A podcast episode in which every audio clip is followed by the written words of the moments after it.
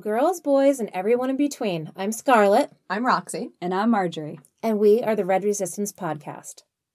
All right, so we've all seen episode five, season three of Handmaid's Tale on Hulu. What are your first thoughts? I'm fired up. Fired up. I think Luke is not a very good diplomat, No, I would agree. but we will get into all of that shortly. Mm-hmm. Jules, what are we drinking first? So we are having some beer today. Uh, this is from Boulevard Brewing Company in uh, Kansas City, Missouri. Um, this is called Changeling. Changeling is a dark sour ale. Um, it's a blend of a bunch of different dark sour ales aged in whiskey and wine barrels. What makes this kind of cool and funky Otis is that it's inoculated with Brettanomyces, um, as well as a bit of uh, lactobacillus. If you don't know Brettanomyces, um, you're probably not alone in that. It's a super weird native um, wild yeast. Um, it imparts this weird funkiness. Uh, a lot of people say that it has almost a horsey taste to it. Uh, it imparts this crazy barnyard quality to it. So, like, think like dried hay and dustiness, um, as well as sticking plasters. Uh, sticking plasters is fancy British for band aids. Yeah. So, um, anytime that you have I like no idea. yeah. Oh my god, that's Yeah. awesome. Um, sort of like when people say Kleenex versus tissue, sticking okay. plaster, Sticking band-aid. plaster. Okay. Yeah. So um, this beer is incredibly, incredibly sour because of the lactobacillus, um, which eats the sugar and produces lactic acid. Um, so it gives it this like it's signature to most sour beers. It gives this rich, intense um, like mouth or uh, mouth feel and that crazy sour tart note that you're used to um, with sour beers. And then the Brettanomyces adds that like dusty hay funky vibe going on with a little unders- underscoring of iodine. The color of this is deep, vibrant red, um, almost like towing into uh, brown territory. But the main reason that I picked this um, is the name changeling. So um, a changeling is um, is an old European um, fairy tale. Uh, it's about a fairy child being left in place of a human child. Um, which I thought was pretty cool about the replacement of uh, of babies.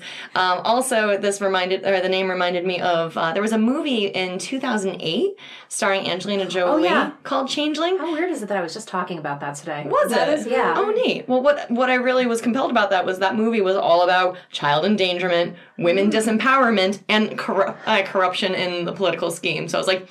This just seems perfect for today. Yeah. Uh, and also, I'm real sour after this episode, so uh, a sour beer just felt very, very appropriate. So much sour. Yeah. So, uh, so cheers. Cheers. Oh, also, this comes in at an 8.2% ABV, so figured we could use a kick in the face today. mm-hmm.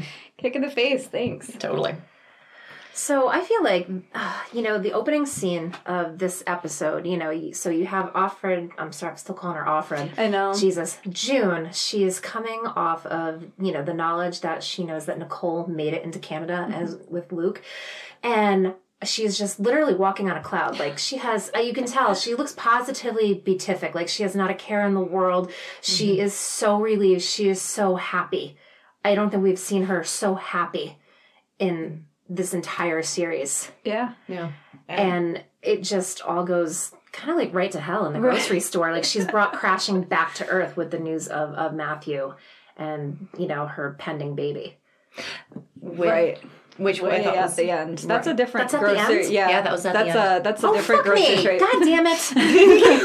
but, it's like, oh wow, we're going there now. Okay. oh, shit. but that was and that was apropos that we're beginning the episode Yeah. with Yes. um with June standing in the grocery store and she is completely still with all this madness happening around her and Right. then the other handmaids are coming up and saying praise be and a victory for one is a victory I for forgot all about that one. and it was Ofmatthew that brought her crashing back down to Yeah, earth I knew it was something, Yeah. but it was just the wrong interaction. Okay. Oh, you're yeah. So it's it does when she shows up and it's just like full of drinking the Kool Aid again and right back on Yeah. and full of knowledge. She seems to. I mean, I guess it seems like it's pretty much common knowledge Yeah, common well, it sounds knowledge like everybody this is knows what now. Mm-hmm. happens and everyone knows. It surprised me when she first mentioned it, but yeah, June in the beginning was the quote she used was may he in his goodness bless us with miracles for we are weary and weak of faith and i feel like after two seasons of watching june's hope of trying to get herself and then her baby out of gilead Yeah. and just watching her just get kicked in the face time and time again it Mm-hmm. was like she finally allowed herself to just have this victory Just feel happy. just for a moment of like, no, we did a thing here. We just Mm-hmm. Yeah. got a baby out of Gilead and to June's husband. Her child Right. is with her husband in Canada. Yeah. Yep. and then to right off of the heels of when she's oh when she said that uh, she's like oh I, what the exact quote I can't remember but then she said but wait miracles Maybe it's are, not a miracle. Yes. A miracle is beyond human powers. I did this. We did this. Exactly. And so to have that little bit of gratification, it did feel um slightly masturbatory because it's like, yes, you did this. Yes, we did this, but also like just be thankful it happened, Yeah. sweetheart. Like Right. you can't control everything. But I think she's just trying. I feel like in a world where it's so at least structured to portray this faith in God and God is controlling and everything they do is for God. Whether mm-hmm. I mean Gilead's not. That's like a, a facade. oh, it's a that they hide bastardization behind. of religion Exactly. of the highest Absolutely. order. But it's nice to be like, you know what? It there is something in their control. This is something. Mm-hmm. It's not a miracle. It's not out of humans' control. This is something they can do, and they can fight back, and mm-hmm. they have some power. And it is really uplifting, which surprised me going into it because for me, episode four ended with such doom and gloom, like So much trepidation. shit. And for her to just be like walking on sunshine in the beginning, I was like, oh okay. For a second, Yeah. like June thinks everything's fine. Maybe everything's fine for a second. Oh, and yeah. even in the scene, so Ofmatthew, but e- of even before Matthew jumps in there and kind of rains on her parade, she starts talking about Luke, and you get to juxtapose the two different Junes that we're gonna have to grapple with for the rest of this episode. Mm-hmm. So you have like current day happy victory, build of resistance, burn Gilead down June. Mm-hmm. Mm-hmm. And then you have pre Gilead June with Luke and her motivations from the beginning to get her and Hannah out and back to Luke. She's got Nicole there. But wait a second.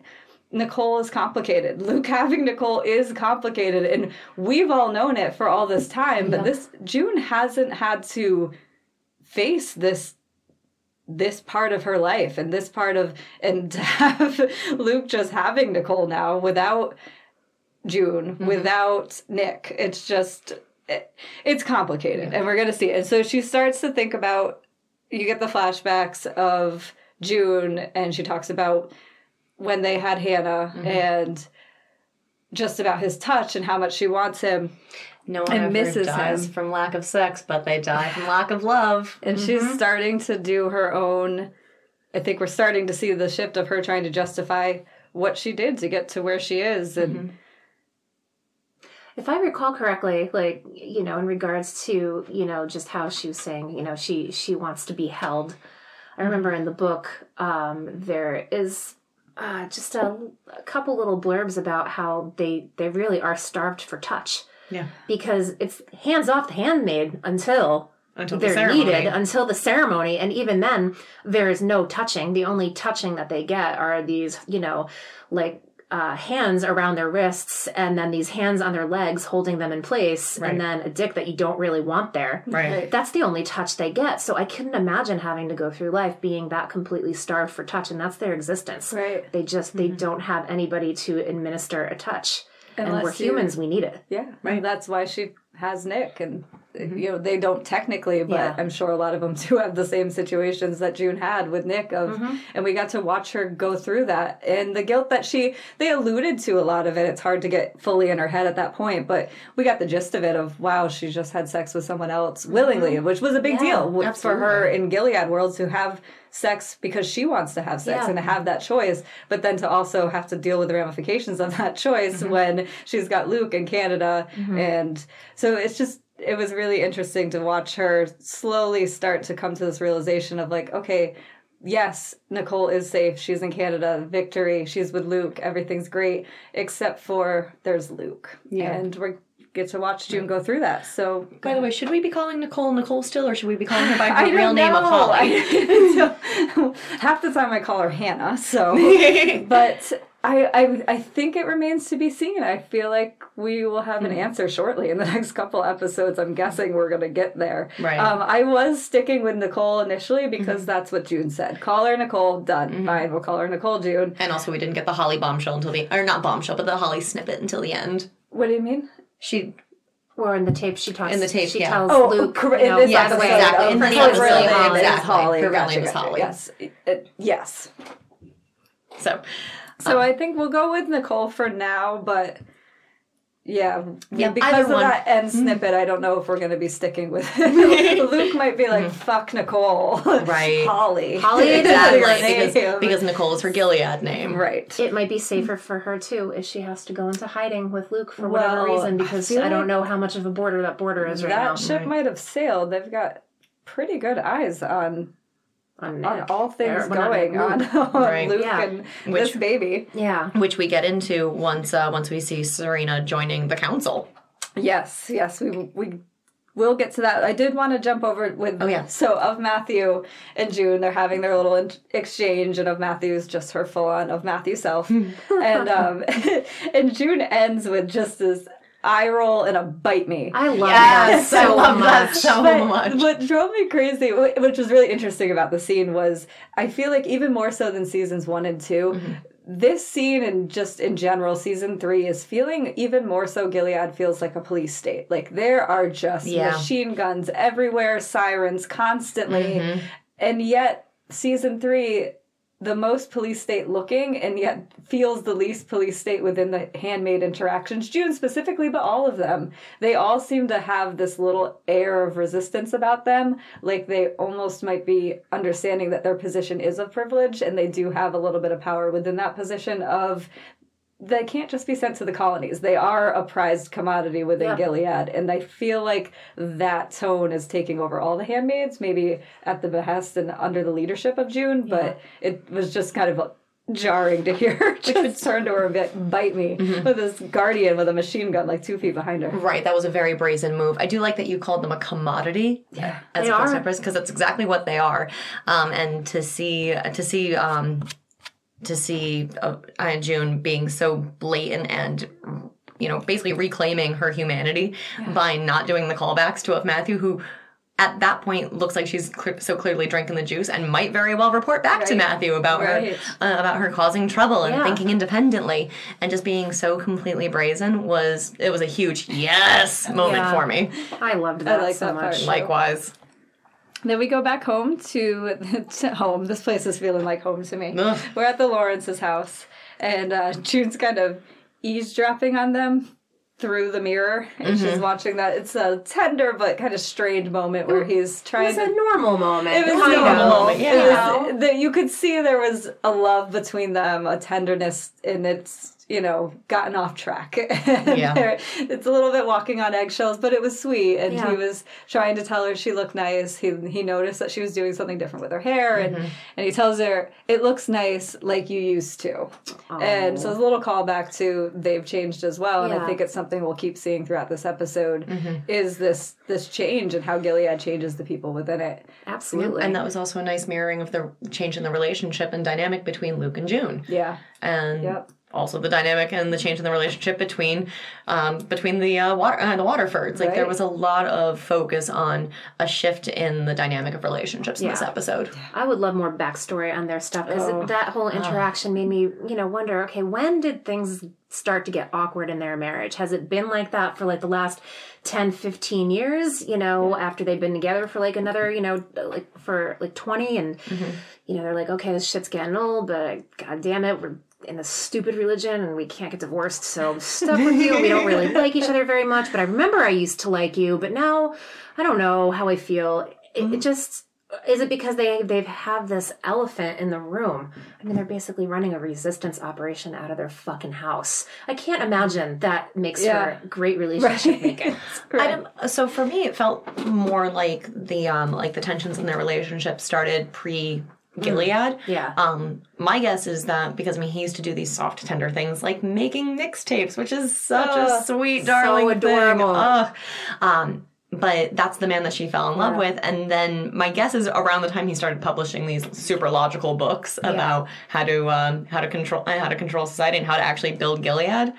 Um, and now that the resistance is building and starting to gain some traction, we do start to see those. We are starting to see those tender moments between them. So Yeah. it might be a bit more of a return to his humanity, and so she's able to embrace that a bit more. That's how I read it. Yeah, that's exact. That's pretty much how I saw it too. I feel like. I mean, I guess it's um, it's all just guessing until we do get a fuller backstory on them.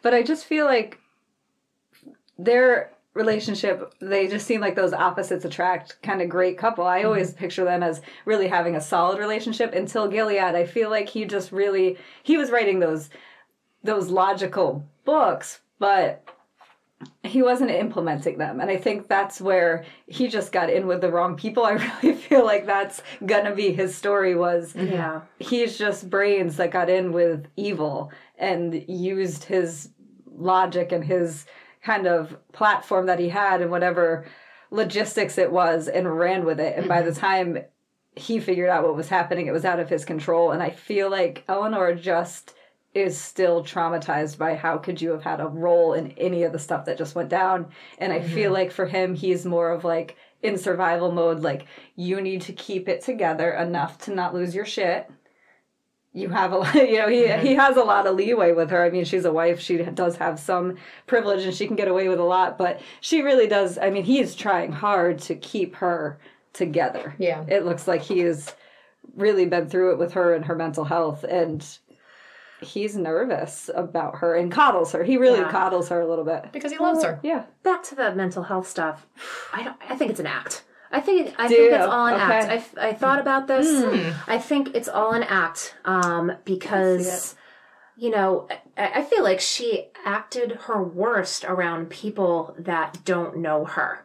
You know, so like Aunt, you know she. I feel like maybe she put on a show for Aunt Lydia. right You know, I feel like, and then and then with uh, Irreverent Larry, as I like to call him, you know, think back to the last episode when they're in the office and he's just being a complete douche. Yeah. So Yeah. and so I understand. I can get behind. You know, maybe him acting that way was twofold. It, you know, was this little like test for June, but then it also provided a face to the other commanders that, yeah, this guy is completely on board with us. He's on the same page. He thinks that, you know, these women are stupid and useless except mm-hmm. for what they can provide for us. Yeah. Mm-hmm. And I think his wife is on the same page. I think she. I think it's an act because she's clearly not like that. Right, you're any right. time. Yeah, the It one-on-one does- interactions yeah. with June. Yeah. it she's does always clearly- amplify around Yeah. like other authority Yep. figures She's new clearly not like that. Yep. Any other time, she's totally normal in her house. She's normal around the Marthas. Yeah. And I think it's them putting on a face so that no one could ever possibly suspect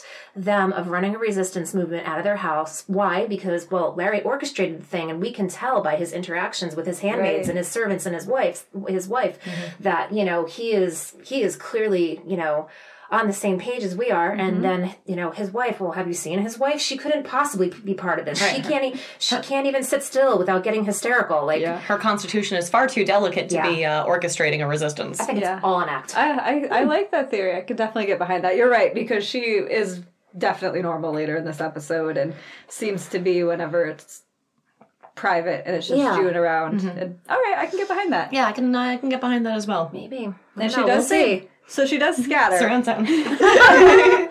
she does scatter as soon as you know she acknowledges June's Mm-hmm. kind of hovering in the corner. She leaves, and June and Lawrence have this one moment where she's trying to ask him. He he starts off with his typical snark of seatbelts and blood pressure when she asks him if her husband's safe, uh, but he does admit that everyone's in danger. And Mm-hmm. he's she says to him, "I know he has my daughter," and he replies, "And isn't that what you wanted?" Which is the fr- mm-hmm. same thing we're going to see Fred ask Serena later, but I really like those two scenes ju- juxtaposed against each other of them both asking the same thing of, wait, what are you complaining about? You just got her out to Canada. Right. She's with your husband. What's the problem? yes mm-hmm.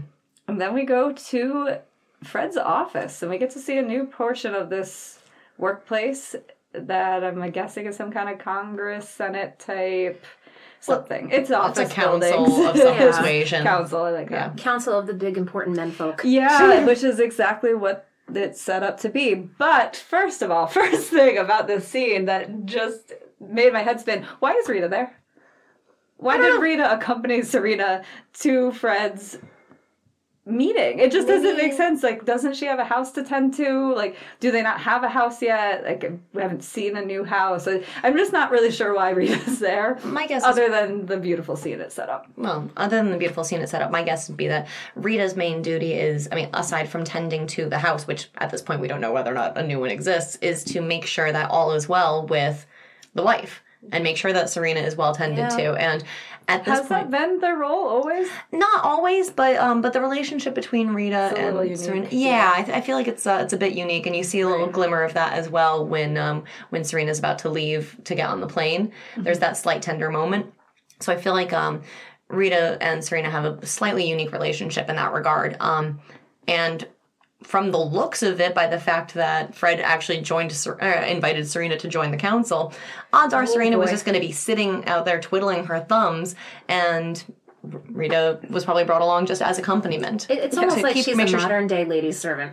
Yeah, That's Right. kind of what I think. That's what her place is now. That she doesn't mm-hmm. actually have a house of her own to take I care guess of. I that's think what that's it just is. I think here, yeah. Rita. yeah. You're just going to babysit the wife for a little right. bit. Until Make sure that she's okay. Things Yes. to cook and me and things to clean. Just mm-hmm. come watch her and give her some moral support. So they do. They have this great this great scene where I think Rita's been really forgiving and really mm-hmm.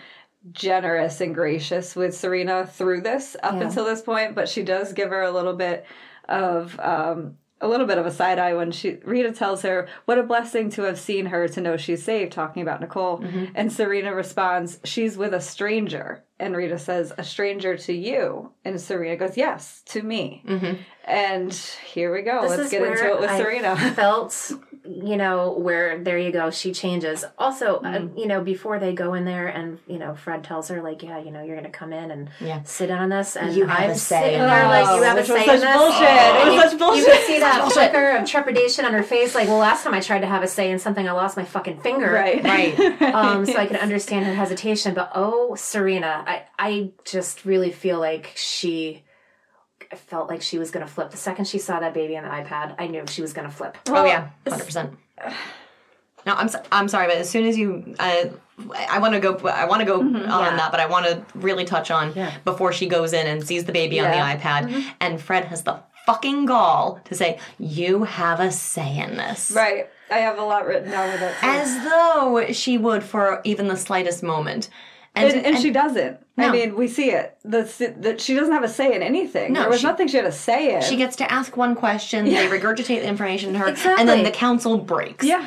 She gets no say in anything, and we see that over and over and over again in the Yeah. episodes. So for him to lie to her face so blatantly. See, I don't even think he sees it as lying. I think to him, this is genuinely Fred at his most genuine stupidity of just not understanding anyone but himself and his motives. Mm-hmm. Of to him, he th- this is such a gift to all those men in that room, and to Fred, he thinks he is giving her such a gift. Come sit at the That's table what with he us loves. men. He this loves is to be yes. a good guy. He loves Yes, to be look what I did to. for you. He loves I'm that. gonna he bring you it. in. They want to hear you have a say. Yep. And all she does is sit at the table and is privy to these men talking Uh-huh. about it. And and even when he comes out, you see it again. He has that snide. It's a real subtle remark when he comes out, and she goes, "Oh, are you done already?" As if she was anticipating sitting there all day long waiting Right. for all this meeting to happen. Exactly. And he kind of like brushes her off with a little chuckle, like, "Oh no, we are we're only just beginning. We have many important things to talk about all throughout the day. All of us important men in that important room. Mm-hmm. We're gonna let you come in for a minute." See, speak your piece, hear what you need to hear, have your say, quote unquote, Right. and usher you away so we can get back to more important things. It's really the undertone of that entire setup. Absolutely. And oh, sorry. Go ahead. No, go ahead. By all means. yeah. We're being too polite. Um, Okay. So, and her ver- uh, the only thing that she gets to actually say is, "I'd like to know about the man who was raising Right. her." And I'm sitting there like, you could just ask June, Yeah. moron. you have access one on one. You're sitting at this table. Yes. with your say and you're just going to ask about Luke which I get it he's a stranger to you but like first of all Gilead where they have some intense intense intel you all right? Intense- what does that mean? I don't know. Something smelled really good for a second. I got like a whiff of something very like perfumey, and it was lovely. Oh, I don't know. I don't know. I don't know. I thought it was the total opposite. That I thought because I had just burped and I was like, "Oh, it's just me, babe. It's just me." I just No, I'm so that's sorry. all." You were you were on a tear though. I know, and I think Jay's smoking pot in the next room. That might be it. I don't know. something floral. smelled really good though, and it smelled sweet, and it was lovely. I'm sorry. You were. On, think it too. is it the beer? No, What is that? Do we have ghosts now? Fuck, I haven't had least they're ghosts in good this house. ghosts. So hey, thanks. Thank you. Cool. Sorry, you were on a tear though, and I completely interrupted Yeah. with the smell. I'm so sorry. No, don't be sorry. Um, I don't. I thought that was a signal for like something else. No, it's like something. No, I it's- really do with you No, it's like, like something smelled really good. Smell. I'm like, I'm sorry. I just burped. Yeah. no, Sorry, something smelled really good. that Whatever it was. Gong. um, I feel like I'm reading. Oh, okay. So like, we can get into that Do you wanna- chunk of. Rewind for a second. Can we do that? But as stupid as it was that she goes in there and just asks, "Tell me more about Luke," and she gets his job. She gets his pre-Gilead job. He baptized a kid. Oh, and here's her medical records. While she was walking in, we get it just sets the scene so great. It was such a tense, tense walk, and it's a reminder of where Serena was last time she came in to address this group of men, and she had that fire under her of I'm going to do this for my daughter, and I'm going to mm-hmm. make a stand, and I'm going to take some of my power back and get some of my freedom. To this scene where she is walking in, she looks like a lamb being led to slaughter. She is terrified, and I kept waiting as they're watching you watching her walk in and you're kind of listening to all the background information which is kind of interesting. But then you're i'm waiting for that classic like that scene of her like missing finger as she puts her hands up and is like oh remember remember what happened last time i was here gentlemen? Yes. and you don't get it. And it was so interesting that you don't get it because it was it felt like for me trying to watch and see that finger it was felt like she was intentionally trying to hide it that hand. You didn't mm-hmm. see that pinky the entire time you the camera watched her come in. Mm-hmm. But we do get a lot of background conversation where the men are all trying to figure out what to do about this Nicole situation. No one seems generally too concerned with actually getting Nicole back, mm-hmm. but more of just how it's going to look on a political stage, on a world stage. And Putnam is the only voice of reason within the commanders that we can hear. Uh, they're criticizing, saying we need to do more than a strongly worded letter asking for them to send Nicole back. Uh, but Putnam replies that. Ooh, I'm missing it. Did I throw it on the ground already? What does he say about the extradition? Oh, I have it here. Um, our options are limited without an ex- extradition treaty. So we know that there's just not a lot that they can do at this point. Legally, yeah. I don't think Legally, they can do a thing. Right. So we know that there's already a rift happening within the commanders. Um, they want to do a stronger action, but they can't really do much. Putnam's trying to kind of placate everybody as it's all right, we'll do what we can do and move on. Um, and you know we have our thoughts about the Putnams and their role moving forward within the resistance. Putnam, just as a reminder, is the one that's missing an arm because his wife said, "I fear for his soul" and had it chopped off after the whole Janine episode. So many body parts missing around the table. Many- Not enough body parts in my cons- as far as I'm concerned. Not the right ones. but that w- so that was pretty much it then she just gets she comes in she says what she's going to say and she gets a little update of the, it was a little nice to hear the update of the medical um, chart which a i was like how the hell did they get that gilead get, Right. intel is a little alarmingly efficient Oh, absolutely. um, but also, it was just a sweet moment for me because we had the moment outside where I was like, fuck you, Serena, as soon as she was like angry that the baby's with Luke, as if mm-hmm. that's this horrible thing. Um, but I'm gonna go to bat for Serena here. I understand. Think of the only time she's ever seen Luke. What does she know? She's met Luke, but well, she's seen Luke before. She mm-hmm. saw Luke in Canada last time she went Yeah. Mm-hmm. justifiably a little pissed off at her. So while I could understand everything about why Luke's pissed off, from Serena's standpoint, she goes and gets this baby out. This is her one thing she wants to do. It's the one thing she's fucking done right so far. Mm-hmm. She's done a lot of things wrong. The one thing she does right is say, I want a better life for my daughter. Go ahead, June, take her out. June takes her out, but mm-hmm. comes back. And now the baby's out in the world alone. And regardless of how you feel about Serena and her role as the mother to this child, she was the the primary caretaker. She wasn't mm-hmm. letting June anywhere near that baby. Most of that of Nicole's life was was Serena. Mm-hmm. And for her to now have to grapple with the fact that someone she doesn't know who does not like her very much is now going to raise this child and all she's asking for eventually we'll see her ask june for it is just to say goodbye and i genuinely think that's all she wanted was a little bit of closure And I get that, but I'm also like, You already said goodbye. Yeah. Why do we have to do it again? Yeah, But that's a where I'm very at, too. Right. heartfelt And- goodbye. Yeah. I can. I'm on board with that. Like Serena, you're not.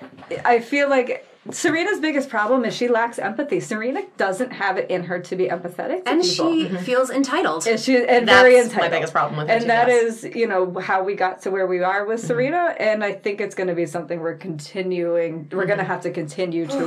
Man, I deal with. struggle with. her. I really struggle. I do not know what kind of redemption arc this person could possibly have. If she could have one. if she could have one at all. It because oh, man, just when I start to like her a little bit, the old Serena comes back and I'm like, yep. And as, no, I still can't stand you. I know. as soon as you hear about the tooth, like, oh, and she has a tooth coming in, that's when I saw like that little flick and that switch. And I was like, that's when old Serena starts coming back. Yeah. But you didn't. You didn't feel a flick of of at least empathy for her that she's missing. That's a hard thing to miss those first milestones.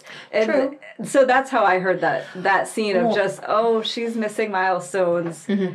And it that, that hurts. Well, that's how what I it said- regardless. But she has no right to the friggin' kid to begin with. I- and that's where I can't get past her entitlement. You're not her mom. You kidnapped her mom. You tried to mm-hmm. kill her father. Mm-hmm. You Right. were Oh. a horribly abusive person. Of course, she was a horribly abusive person. Of course, she Oh. has been a wretched human. But to play devil's advocate to Marjorie's point, this has been Nicole's primary caregiver. Yeah. So it's sort of like saying that an adoptive mom isn't the person, uh, isn't the baby's mom. Like, all do- of their shortcomings aside. Now, I I don't know which side of the fence I fall on on this, to be entirely honest. Yeah. But if you have an adoptive parent that is, for all intents and purposes, acting as the sole caregiver and giving all of their love to this child, I mean, I can sort of, I guess, empathize with her, with her love and attachment, and wanting to, and considering herself the mother. I'm not saying that justifies any of her actions No, by any stretch of can- the imagination. You can empathize with all that and Right. still not be like, I'm not co-signing anything that yeah. Serena Not condoning any of done this. at Um, any point, other than I can just see what you're saying. Like Right. she, regardless of how you feel about it, she really is grieving this child, the loss of this child. She felt that this was her child, this was her miracle, as she calls her later, and.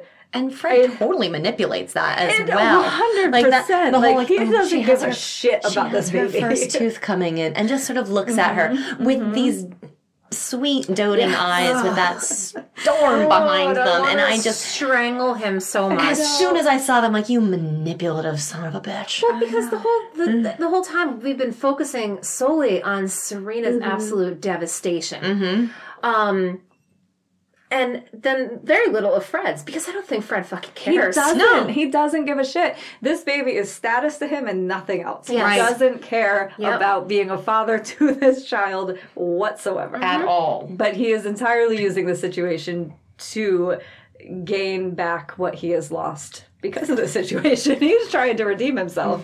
Mm. And I think he's on the path to succeeding, as He we'll see. most certainly is from the looks of it. But so they they end the meeting. That's it. There you go, Serena. That's your say. Let's all take a break. And as they're walking out, she starts to starts to break down. Mm-hmm. Not sobbing, but she's definitely emotional at this point. Just as Fred had kind of handed her that emotion on a mm-hmm. silver platter. Mm-hmm. But then he looks at her in his classic Fred moment with just genuine surprise. Like he doesn't understand why she's upset. Mm-hmm.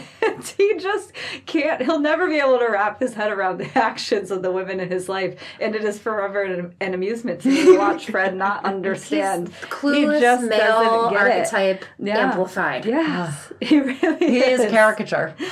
He is. And he says the same thing to Lawrence. Uh, says the same thing to Serena that Lawrence had said to June. Mm-hmm. I thought this is what you wanted. Our daughter is safe in Canada, and she says she wants to be with her, but that's impossible. Mm-hmm. So she goes, I just want this to be over, and it's end scene. And I genuinely think that that's how she feels in that moment of. Let me just go see Mm-hmm. that she's healthy, that she's being cared for by this person that I don't think is the best person to be raising her, Mm-hmm. but it is the situation. I, I really think that's where she's coming at it in that moment. I Mm-hmm. don't think that's where Fred's coming at it when he says, Hey, that's a great idea. Let's Right. go see Nicole. Right. I think he needs Serena to get on board with him of let's get this baby back so he can be the hero in the workplace again. So Mm-hmm. he can have he can be the hero hero of Gilead. Mm-hmm. He can be the victim on the world stage. We'll get into all that. But Right. yeah, so I think Fred's actually doing some manipulating and some at least slightly plotting, which is not Fred's MO generally. Not typically, but uh, but it's been compelling to see. But um, and then we start to see little glimmers of that as well once uh, once you have the move into the Waterfords visiting Lawrence's house. Yes, which is the next scene, and it's a little ominous at first. You just get Eleanor going to June's room and mm-hmm. telling her they're here to see you in the parlor. Mm-hmm. And she comes down, and you get that great moment between her and Commander Lawrence. There is not a single word said when she shows up, and he's mm-hmm. waiting for her at the parlor. And she looks in. Sees who's in there, sees what's waiting for her, kind of sizes it up, steels herself. You can see her visibly Her try to just Yes. Rein it in, which is exactly what he's been kind of guiding her to. right. And he gives her this look, and she gives him that look back of like, all right, I got this. So we're on the same page. It was just such a great moment. And they walk into the room side by side, which I thought was a great visual too. Agreed. Um, but for me, one, I mean, this is obviously a very powerful, moving scene. But for the first thing that jumped out at me was fucking Fred. I've chosen what to do with this. Not we. Oh, I didn't notice Not that. we've Okay. chosen, oh, but interesting. Fred says, "I've chosen what to do here. oh, I totally I have chosen." Of course he Again, yeah. immediately, the last scene, Serena, Serena gets a say in this. we, we value your opinion, and the very next scene, he fucking reneges on it. Yep. As soon as I heard that, I was like, and he is officially. I mean, not that he was a trustworthy character to begin with, Right. but. I cannot trust a single thing that he is going to do or say in relation to Serena, in relation to Nicole. He's a loose cannon at this point. Anything that he says is susceptible to uh, to doubt. Yeah. Because as soon as he did not say "we've chosen," it showed that he's undermining everything that uh, that Serena thinks and feels about this. Do you think he's putting on a little bit of a front for Lawrence because he doesn't know? I don't think he really genuinely understands Lawrence's role. I can I can see and understand where you would think that he's putting on that front, but to me it was just indicative of Fred's true nature and Yeah. Fred thinking that he is in full control of the situation and not respecting Serena's sovereignty or independence of ha- or the fact that she has any sort of opinion whatsoever that she could be entitled to opinion. Right. um, because anyone in that room would understand that we've chosen. Lawrence would choose. Even Lawrence's public facade would understand if he, if he- uh, if uh, if Fred had said we've chosen. Yeah. I can get behind that. So I felt like it was a very powerful single word statement. Yeah. That's I completely missed that. That's interesting. The are we going to talk about this scene with the phone call now? Oh 'Cause I yeah, but I do. Um, I was just I- wondering if anything was going to come before because I just had thoughts. yeah, I just wanted to say the first scene when they're um, when she first walks in, they have that moment and they walk in side by side. And Fred greets her in that typical, I don't know, whatever he says to her, whatever Gilead platitude he throws her Ugh. way. But she, just the fact that she responds the way she's supposed to, I feel like we haven't seen June respond a normal Gilead response basically this entire season. And I'm like, oh, she still knows how to, she still got it. She still got the callback. she didn't say, fuck you, Fred, bite me. Right. She, she said, may the Lord open. And that's showing that she's paying attention And it did. to You could, Lawrence's lessons. Lawrence looked at her. He looked at her like, okay, all right, you Yeah. got it under control. At least, at least we got that far. we had a ways to go. So they do. They sit down. Fred lays it out and what they want. But then Serena talks to her. June's, uh, that reaction when she first kind of sits down and figures out what they're asking for, and you're watching her try to just maintain it all. This, I, it was such a great June episode. I feel like this whole just this whole thing was all about June and her composure. her composure Yes. she for her to just internalize and have to internalize so much of that but that shot of her face when she finally says what do you want from me and they tell her to call she has to call her husband and just watching her her mind just run through all the implications of what that means and we're going to see how actually horrible it is to ask her to do this in this setup under these conditions. It was brutal, but I loved uh, Elisabeth Moss just knocked it out of the park with that scene. And it really brought you back to like season one, season two, June, where she's just stuck between that like how do I feel and this is my reality and I can't wrap my head around this and how do I move forward? And it she's had so much control and it just she still had so much control in this moment but to watch her just get brought back down to that level of like Mm-hmm. you got to be kidding me here we are again she started off so high and 10 minutes into the episode we're already like she's already just reeling again with what they're asking her to do It just was so short lived. yeah. Oh, and when serena wants to talk to her alone, like, you know, she asked the men to kind of leave, or at least Right. asked Fred to leave, and uh, Lawrence follows suit. He he gives her a signal before he leaves where he turns to her and he clears his throat. Oh, and it's really like after watching it back a that. couple times, I'm like, oh, he is telling her, get in your place. June, get it together. There's an opportunity here. Is I really what he felt like. As he Oh, I stands up to leave, he clears his throat as he glances at her. And it's kind of just like a you're in a position. They are asking something of you, so ask something back. And that's why she said, "I want you to owe like- me. And so you can see her just it- it's tearing her apart, tearing her apart, tearing her apart, and then she finally is just like, "All right, well, this is what I want," and she doesn't know. And it was such a smart thing to ask for because I'm like, what would she ask for in that moment? Mm-hmm. And I mean, what else? You can't know what you're going to ask for other than a little bit of currency of when I need something, I need you to come through for me. Mm-hmm. And I'm curious if you think that. Do you think Serena thinks that that uh, package delivery was the thing? Because that, that wasn't the thing, right? No, Like- that was absolutely like not this the will I thing. come back wasn't later. the thing. If not, I was like, okay, mean, June, I get it, but you're Right. really not like No, I not don't. asking not a the lot. priority No, here. I don't mean- feel like that was at all because you didn't see like I don't to so Luke either. from June or anything like that. It was just It for was like, Luke. yeah. While you're going, you're going to give him this, and we'll talk about what you owe me Yep, later. Exactly. Okay, and I think enough. that Serena understands the gravity of like asking to fly to another country to go face to face with my husband and my child is a little bit different than oh while you're there just deliver this cassette Yeah, tape. right? Yeah. So that makes so much sense when you put it like that Mm-hmm. because, um, you know, in the scene when she's sitting at the desk actually making the phone call, Mm-hmm. which was so heart wrenching. Oh. This is the f- first time this season that I think I got really teary eyed, Yeah. really teary eyed, and I'm sitting there on the couch, like my my hands like clasped like this underneath Clutching my chin, like I'm clutching my pearls, I'm clutching my invisible pearls over this, and I am just like. I'm trying to like hold it in, and my kid is sitting next to me, and she's like, "Seriously, mom?" And I'm like, "Just "Shut up, okay?" and I'm really, I'm feeling it. Like Yeah. it just that broke me. It It, was, was so sad. brutal. But Oh, then yeah. at the end of it, when they pan out and you see her sitting at the desk, their hands on the desk, she's in the power chair, and all these people are surrounding Yes. her. Yeah. That was fantastic, and I kept thinking like she looks like a CEO. Like she is. Yeah.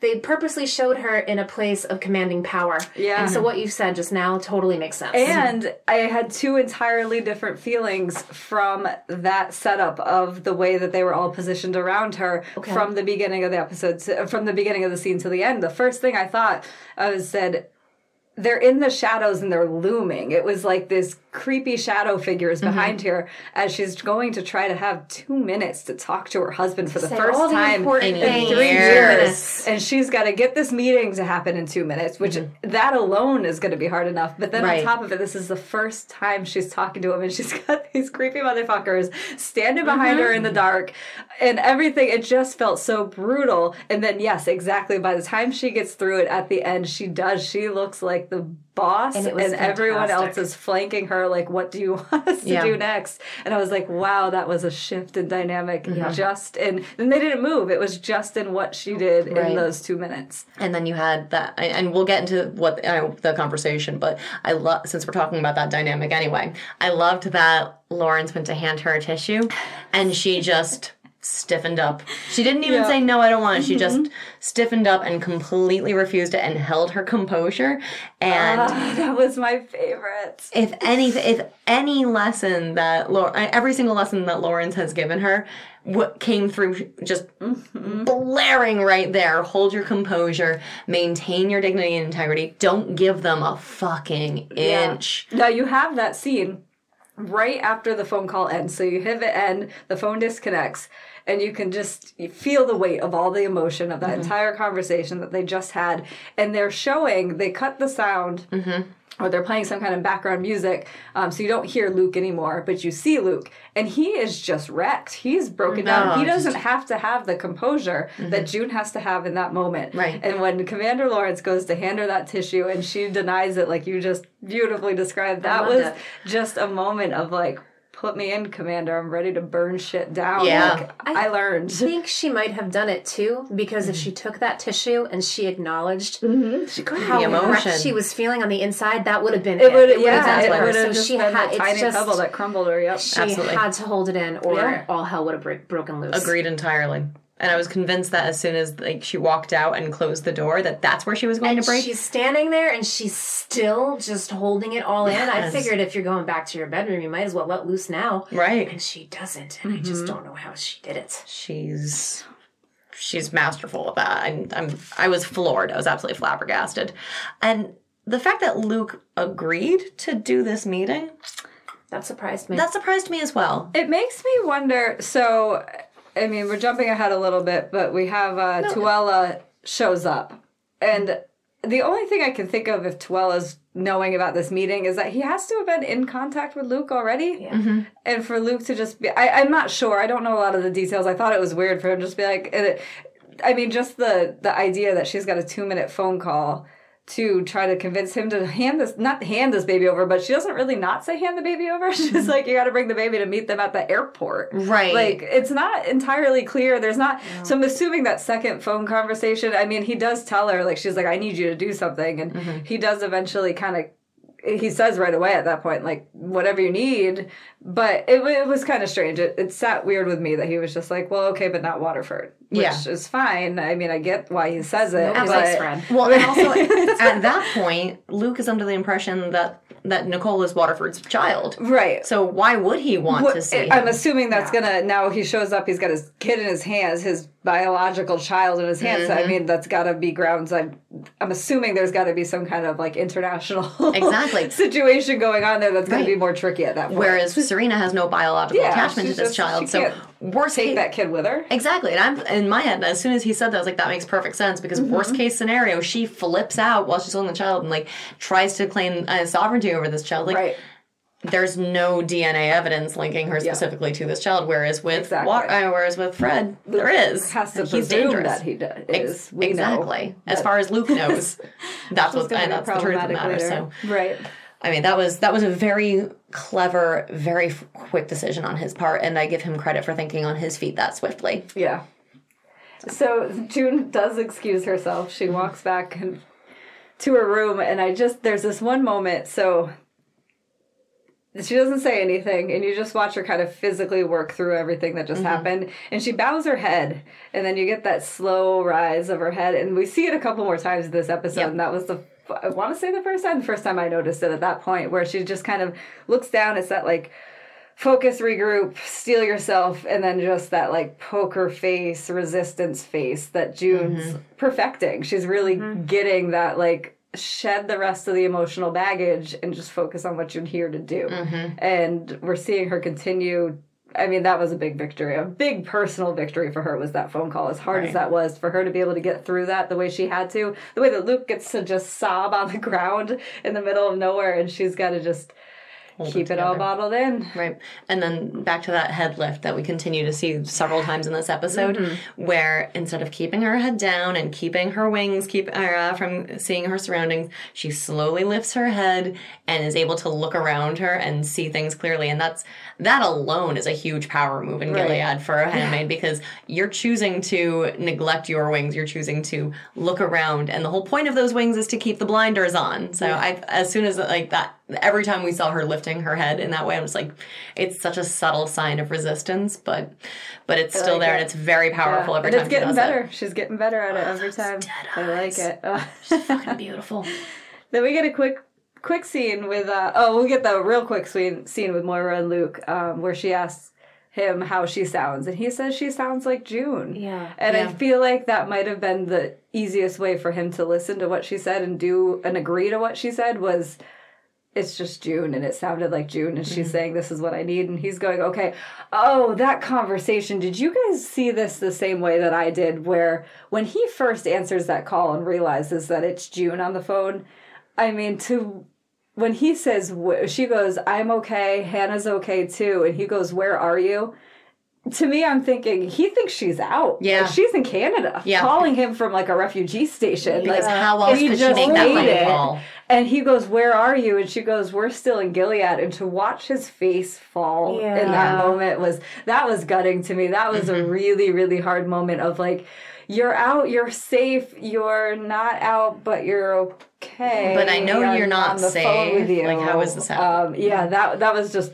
tough It's i a was wondering if you read that the his same way Brain around in one phone call. in two minutes It's two really minutes. heavy two right, minutes. Right. I mean, you see it with Emily and Sylvia in a totally different mm-hmm. context of her just yes. stopping traffic. And here he is just in the middle of the pouring rain, just Right. leaving a gas station buying some diapers. Mm-hmm. And everything just stops around him in the same way, Right. even though he doesn't, it's not the same phone call. but we do get a, a real quick but really poignant scene with Eleanor and uh, June, where Eleanor is the first one that finally acknowledges, like, what you just had to do was fucking hard. Yes. Like, that was some bullshit. Yeah.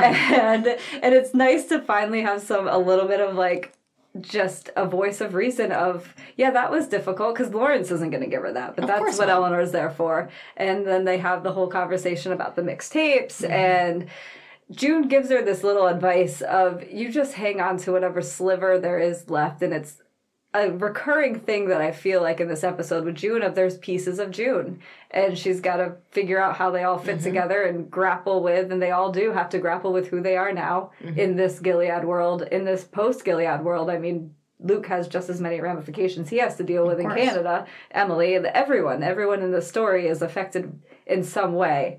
And And you also have um, Eleanor saying that she misses the man that he was. And to say, uh, and then to have June say, uh, say that you just hold on to whatever little piece you can was also reflective of June later on with that recording. Yeah. Talking about how she is no longer that person that she was, but she's trying to hold on to those little bits of herself. yeah Um, it was a, it was or a really just nice- to give Luke a sliver of Yeah. of herself because she's not the same. But this was that's how I felt it was. She's giving Luke what Eleanor wants. It's Yes. just that little sliver. And she's like, Here, Luke, here's the sliver of me. Let me explain some stuff to you. Let me have a private moment with you that I didn't Mm-hmm. Right. get before. And one of the things that she does say that you just mentioned was that she's not the same June anymore. And Mm-hmm. it was brutal when he is talking to Moira and she says, How does she sound? And he goes, She sounds like June. Mm-hmm. Yeah. And the thing is, she's not. She's just not. not. She can't ever be that June that he's No, there's no remember. going back for any of them. No. And that's that's a tough thing to have to deal with. So that was a very powerful, um, albeit brief scene. Yeah, it was. It was really quick, but they jammed a lot in. There was this Mm-hmm. one beautiful shot right in the beginning. It was really. I, I want to say it's right when uh, Eleanor walks in, and they have the fire going, some kind of fire going. Mm-hmm. Yeah. Behind the camera, and there's one point where it's directly. It looks like June is sitting in the flame. Uh-huh. That was so masterful. and she Yeah. comes in and goes. How are you doing? That must have been really hard. And it's like, yeah, I'm fucking sitting No in shit. flames. I'm actually on fire right now. Thank you. Right? See how composed I look? My whole world is burning around me. Thank you for Exactly, mentioning that. I'm sitting here just fine. Everything's great. And I'm so happy that you mentioned that too, because I appreciated the fact that they were that the lighting because of that fire. Like every time that they flashed just to June, she was awash with this glow from that fire, mm-hmm. and then they would flash back to Eleanor, and the flames weren't just touching her face. She was just in darkness. Yes, I can picture Which that. I wonder is that some foreshadowing? It might be some foreshadowing, but I also felt like it was um, that it was sort of this moment of June starting to come into the light of realization of what she starts and what she's going to need to do and how she's going to make amends with Luke. Um, whereas Eleanor is still struggling with how to make amends with the new Joe, oh Joe or uh, uh, Lawrence that she Yeah. has to live with. She still hasn't figured out how to make those amends with herself and how to forgive him for whatever he's uh, for what he's done in her eyes to shift away from who he used to be.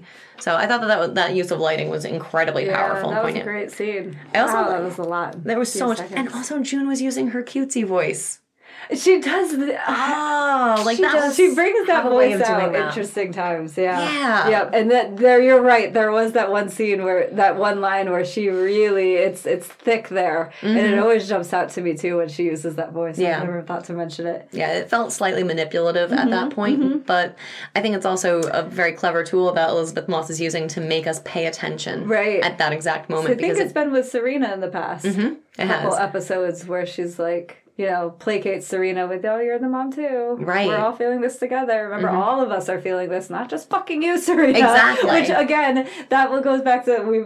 I forgot to mention this way back before when they're sitting down and she's trying to convince him Uh-huh. to call Luke. But that's the that's Serena's issue. Is Mm-hmm. I think she really genuinely is feeling all the things she's saying, and I think she's very Yeah. honest with the, her intentions of I Mm-hmm. just want to go and say goodbye and see that she's okay and everything's fine and meet this person. Mm-hmm. And she can't understand why June's like, hey, asshole, maybe I want to go too. Right. like it's her fucking kid and her husband. Right. And you're like, why can't you just set this up for me to go? And, and Serena just can't think about anyone but herself. She's got that entitlement. she She's really got that can't. lack of empathy. It's a real, real issue for Serena. Well, this, that's something that I was thinking later on in the episode, like, you know, with the airport scene that we're going to talk mm-hmm. about, is she is just completely off the rails with this whole situation. I get it. She's technically a grieving mother, a grieving caregiver, a grieving adopted mom. But at the end of the day, she orchestrated this bullshit because of her sick ideals and because she was promised a baby. right. exactly the baby she prayed for. And that's why I've been rage stroking this whole episode because of her entitlement. She So thinks she's entitlement. entitled to a friggin' baby Yeah. at literally any cost, at the cost of blowing up Congress and Yeah. and enslaving women. What the hell? Yeah. And that is why I just can't deal with her right now. entirely valid. I said I was going to play devil's advocate for that, but no, that that's 100%. That's, that's Yeah, where I was. yeah, That's where yeah, I eventually yeah. ended up going. And then you know what? Back to the. I totally forgot about this, and I just thought of it. It's relevant to nothing at all, but that like little voice that June uses when she's trying to placate The people. cutesy voice, yeah. It totally reminds me of when she was in Girl Interrupted. Did you realize she was in Girl Interrupted? Yes. Yeah, she was the the the burn victim Mm-hmm. in the psych ward, and I just and I swear to God, it's like there's something about that performance, and then the way that she talks to people Mm-hmm. in this when she's trying to you know use that very appeasing voice. It's Mm-hmm. the it's the same thing. She has Okay. crafted that Yeah. for many years.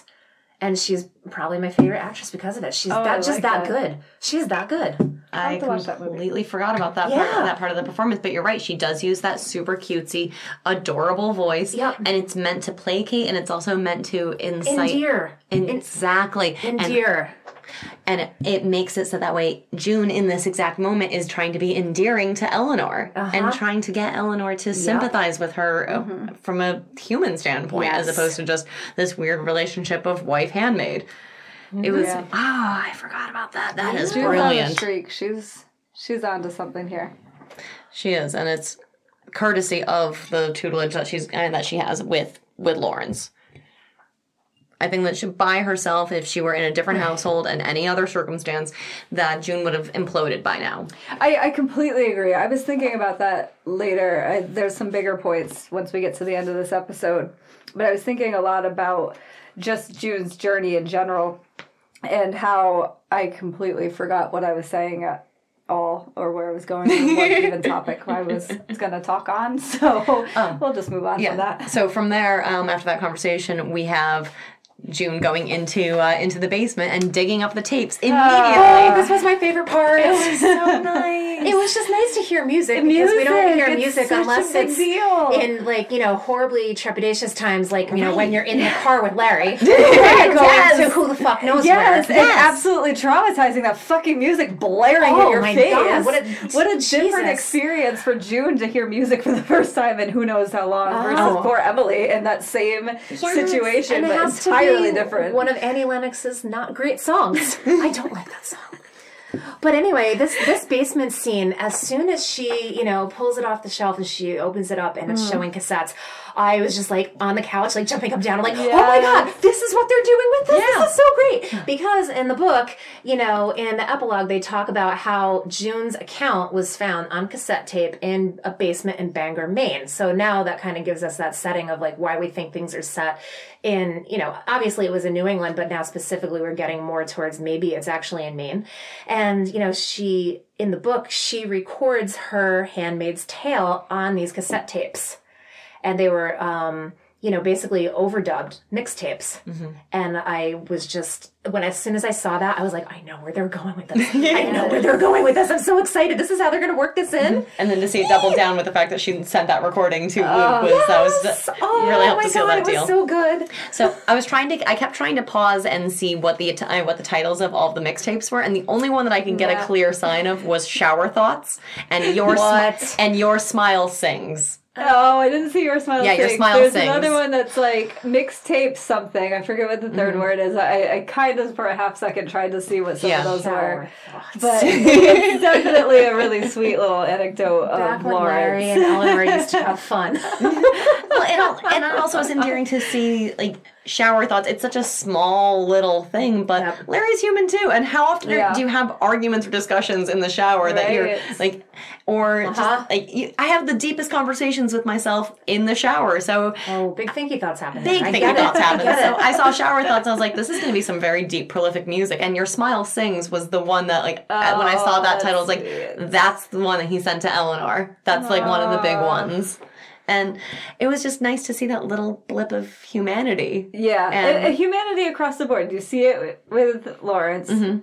and you see it with just just music in general. Like this was a really great episode for music, and it's just oh, it just really it made me more emotional than I thought it would to watch June listen to music for pleasure for the first time, or music in general, but for to be pleasure instead of Emily's situation. restorative. It is. It's so It is. universal. It's such a it's just across humanity. This is what people do to cope, to get through the day, to enjoy, to create. It's all those things, and to to- just have it just Yeah. removed from your life. Like it's so hard for me to wrap my head around what that must feel like. And then to have her clutching the recorder oh, as Oh, well. It was such, Which- such a great scene. It was. And we see later that that's because she is then using it as a tool to communicate with Luke. But in that moment, in mm-hmm. this dark, dank, dusty basement, she's just clutching onto this this relic of times gone and mm. this joyous song you make me feel like dancing and she has no right to feel any sort of joy whatsoever in this abysmal reality that she's living in. But to hear that song from the past was just like, at first, when I was listening to it, I was like, this doesn't make any sense. Why are we listening to I Feel Like Dancing? you make me feel like dancing. This is stupid. But, then it made me realize was, it it's. was so good. Yeah, because if if that was the first time I had heard joyful music in four years, After listening to friggin' harps, Yeah, for how long, I think I would be ecstatic. right, I would have felt like hear dancing harps? too. When did they hear harps? Um, okay, Putnam's house. Every time you're over at oh, Putnam's house, there's interesting. Oh, harps. totally missed that. okay, That's what they do. All They right, harp. fair enough. So they can harp. Then we get a scene of Serena, and I'm assuming she's back at her mother's. We see a coast, we see a blue room, and her longingly staring out the window, clutching her box, and we see that it's. Uh, We're all giggling like school children because uh, for those of you that don't know, box is a euphemism for a vagina. she wasn't And clutching her vagina. 15 inside the of her.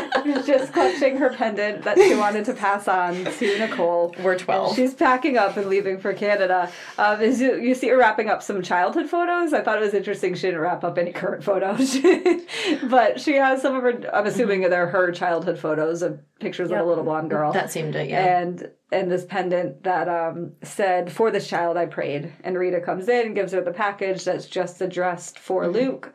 And Serena quickly shoves it into her bag before Fred sees, and he escorts her to Mm-hmm. the plane, which is barely a plane at all, which is a little alarming.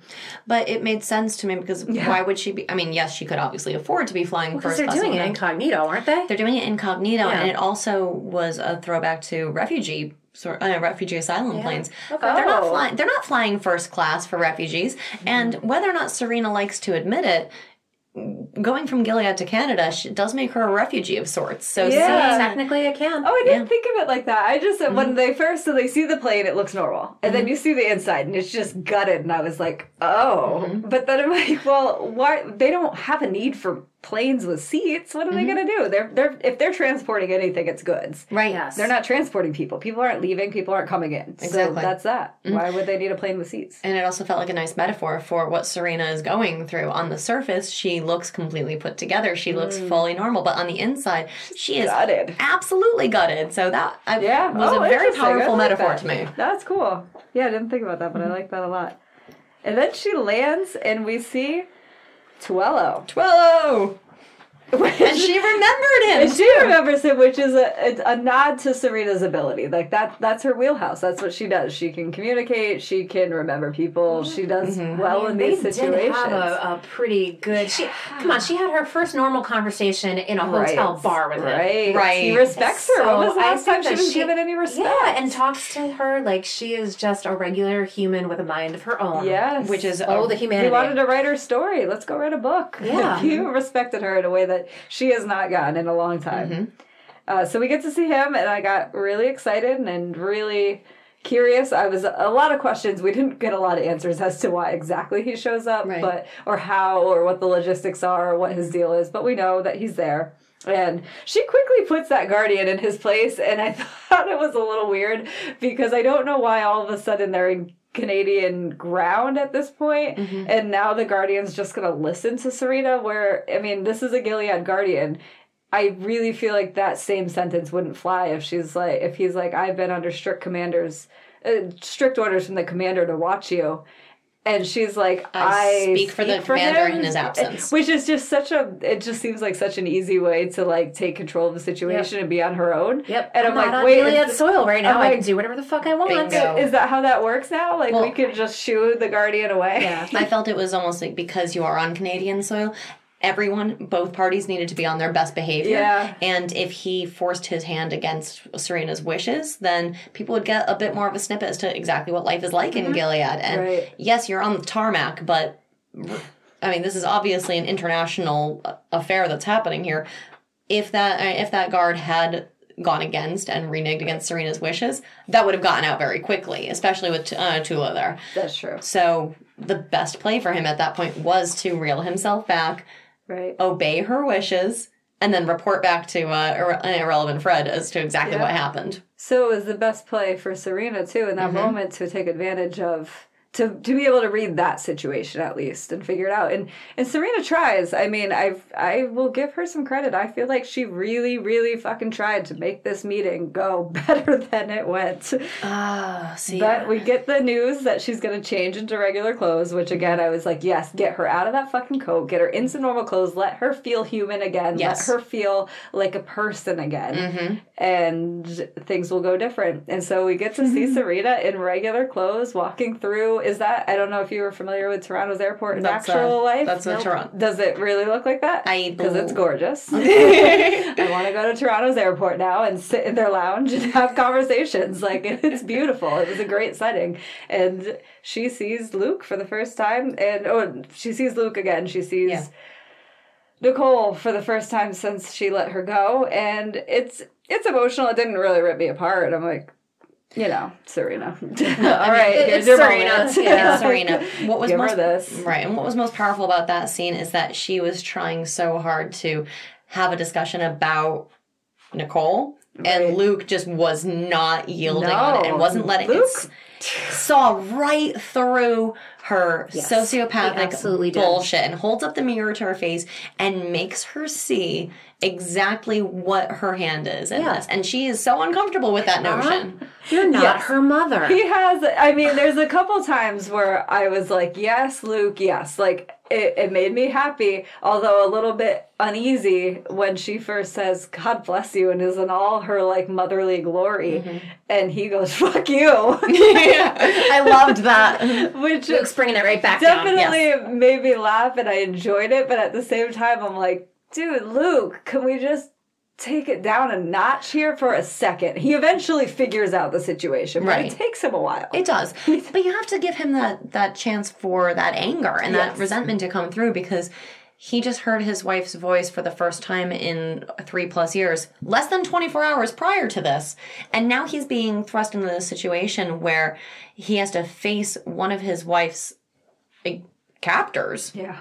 Face to face in this very public setting. And Yes. all that he has are his words right now. And so to be so blatant, like, fuck you, Yeah. let you know immediately like he is very displeased with this situation and he's still grappling with that anger and Right. that's more than understandable It is. And and Serena kind of takes it in stride. Like she really does. She goes in like I feel like June had tried to warn her mm-hmm. initially when they were having that conversation. She's like, I just want to go say goodbye. And she, June's like, it's not gonna be what you think it is." Mm-hmm. Which I felt like was June's way of warning her. Like, my husband's not gonna be happy to fucking see you. Right. Like he's gonna be pissed. He's my husband, I know. And he's not gonna be happy to see you. And every she does.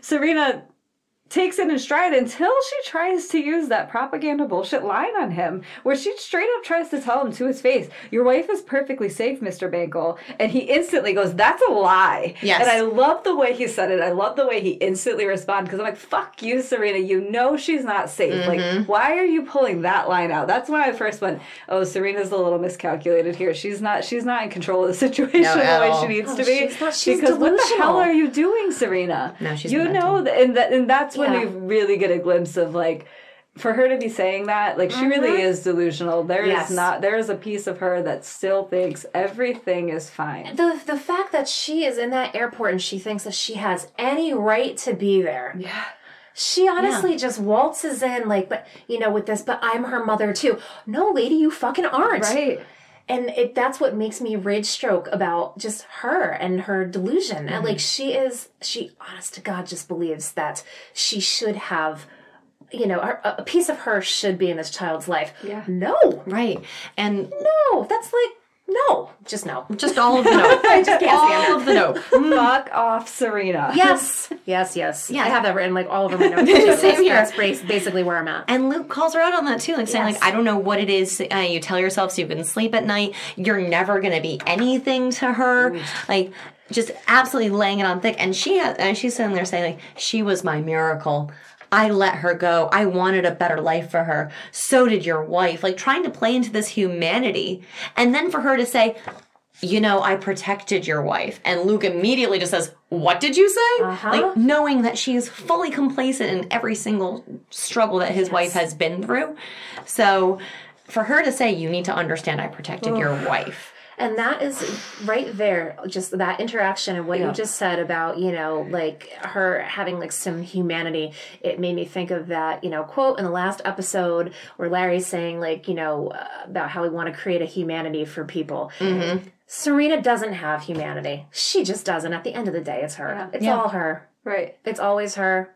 And end of story. It's just her. And she's willing to just, she is willing to burn it all down to get what she wants. She's a narcissistic she did. I i we will get into these last couple episodes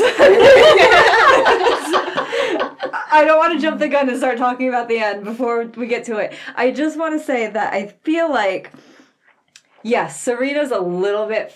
Serena's fuck Serena. Okay, let me let me be very clear here. Fuck Serena and her delusions Yep. and her cognitive dissonance, I told which is something had me fired. I feel Yeah. like if there's nothing else, what we're watching here is in this episode, it is really, really, really shining and magnifying glass on the fact that every single one of these people in every in these situations across the board have got to grapple with their reality versus what their mind is saying and they all have to cope with it in different ways and you see it in different ways and this is Yeah. Serena's. It's mm-hmm. delusional. Oh, she yeah. fucking thinks she's the mother. She is mm-hmm. the mother. In Gilead she is the mother and she can't separate the two worlds. Like Right. she can't really reside within both comfortably. Mm-hmm. So she has to create a reality that she's comfortable with and she really fucking tries. And this is where you see that June has a better handle. June's been doing much better. June has had to do much better. June's had fucking practice. clamping down her emotions Yeah. and going with the flow. Mm-hmm. But Serena tries to at this point, and I think that's where she loses it when she starts to continue to get that resistance from Luke. When she tries, she because I, I see what she's saying when she's when she brings up June initially in that moment. I think she's just trying to be like, look, we were working together, like. You're not seeing that we were a team.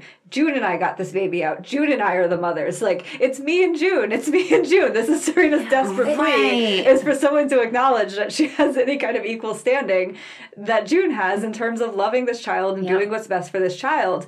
And Mm-hmm.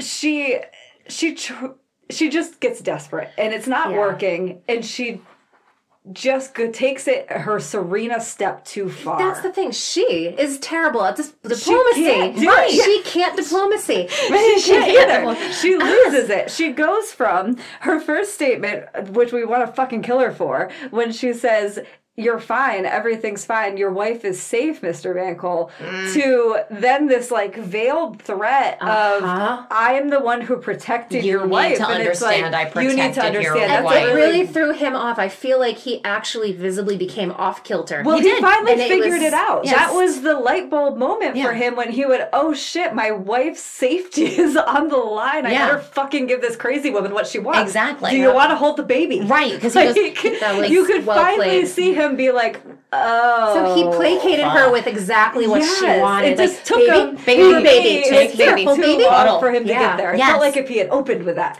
Here, see, Yeah. baby, everyone's happy, and then she could have just been Yeah. like, gone back home and been like, you know, I have this moment of, and I get it, I get what she's trying to say, and I, I feel like there's if there's one redeeming quality about Serena's story within this context and within all of this situational stuff is that she she did get that child out. She did. She Yeah. had a role in that Right.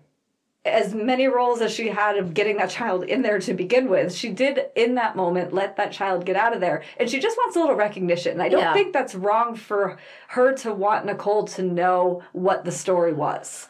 I get that Yeah. because she was the wife in Gilead married to the commander who's supposedly the father of this mm-hmm. child. I mean when you if you're han if you're hannah if you're nicole and you're telling your story that's a really interesting story. Like i get where mm-hmm. serena's coming. She brings it up several times of i want she wants this legacy. She wants mm-hmm. this nicole and this child to be her legacy. That's always been her goal. That's always been her want. She still wants to be that mother and she wants to be part of this child's story of i got you out now look at your life. Yep. And mm-hmm. Luke won't give it to her in that No. moment. And that's what makes her snap. And that's when she just kind of short circuits and it mm-hmm. all goes to shit. And that stands to reason because I feel like I mean, and you two again would be able to speak better on this than I would, having no children of my own. Mm-hmm. But my understanding of it is that when you have a kid, you do want your legacy to live on in some little snippet in that child, whether it's good, bad, ugly. Like you want them to tell a story about you. You want to be actively involved in this child's history. Yep.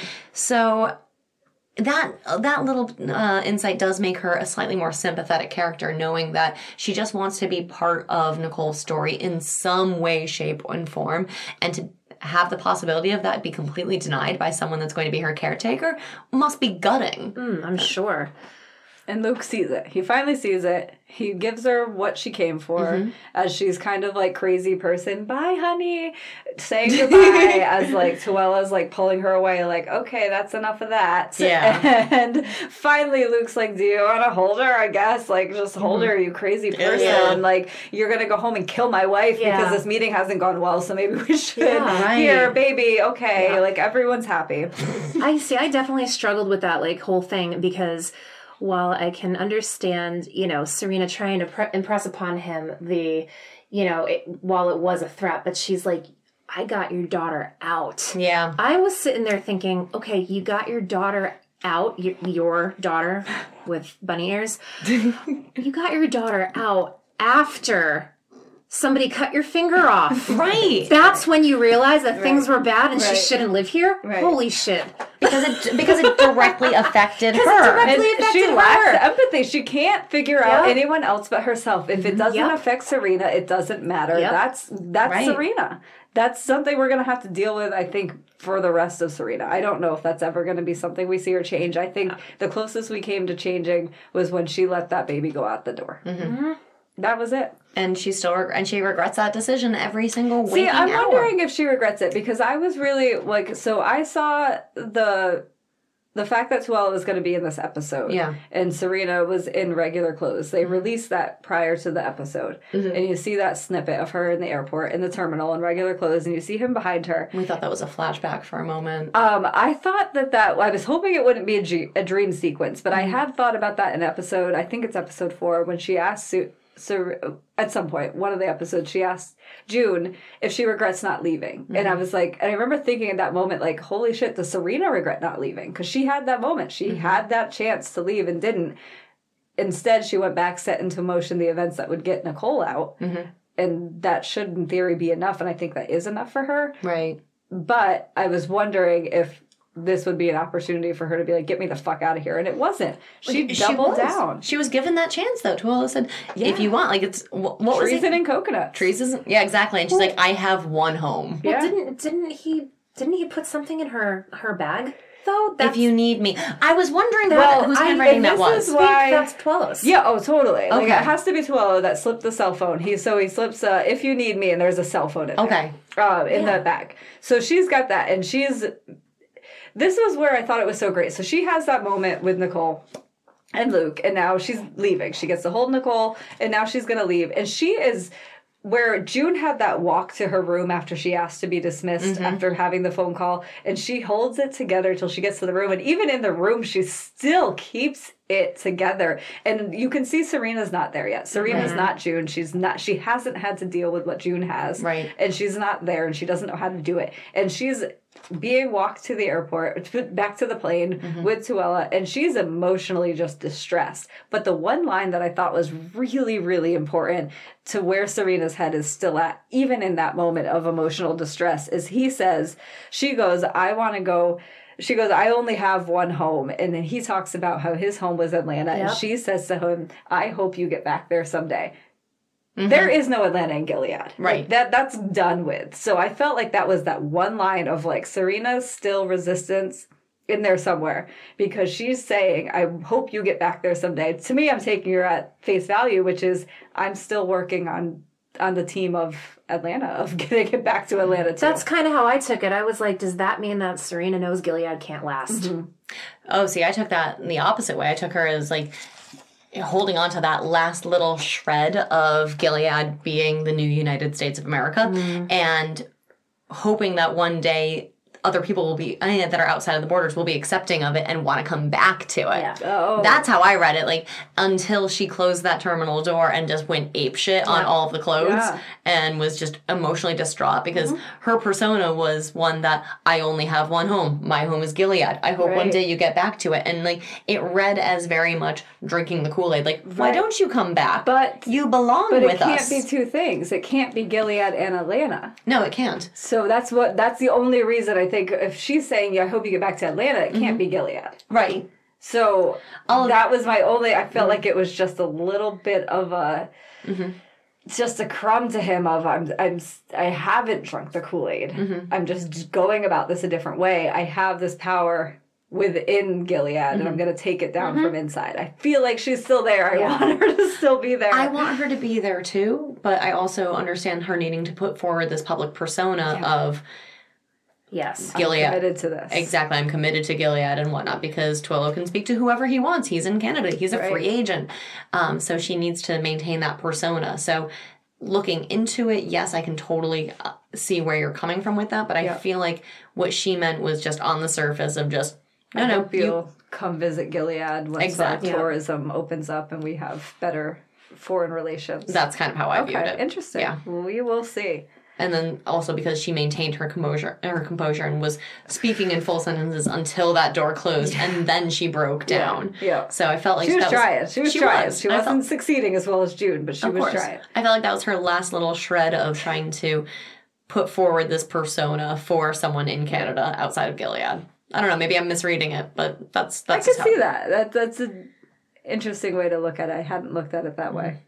So then in, in the cargo plane on the way oh. home, that's when, you know, you see that that note, you know, it says if you what is it, if you need me If you If you need or me, something, and then there's a cell phone. I don't recall her having a cell phone. It's like an mm. old ass cell phone. Right, yes. it really is was. the best that we can These do? are the burner cell Guys, phones. it's- It's a Nokia. Nokia's can survive the I was thinking about that. Like, I is that what it was? Yes. Then I was like, how's she charging this thing?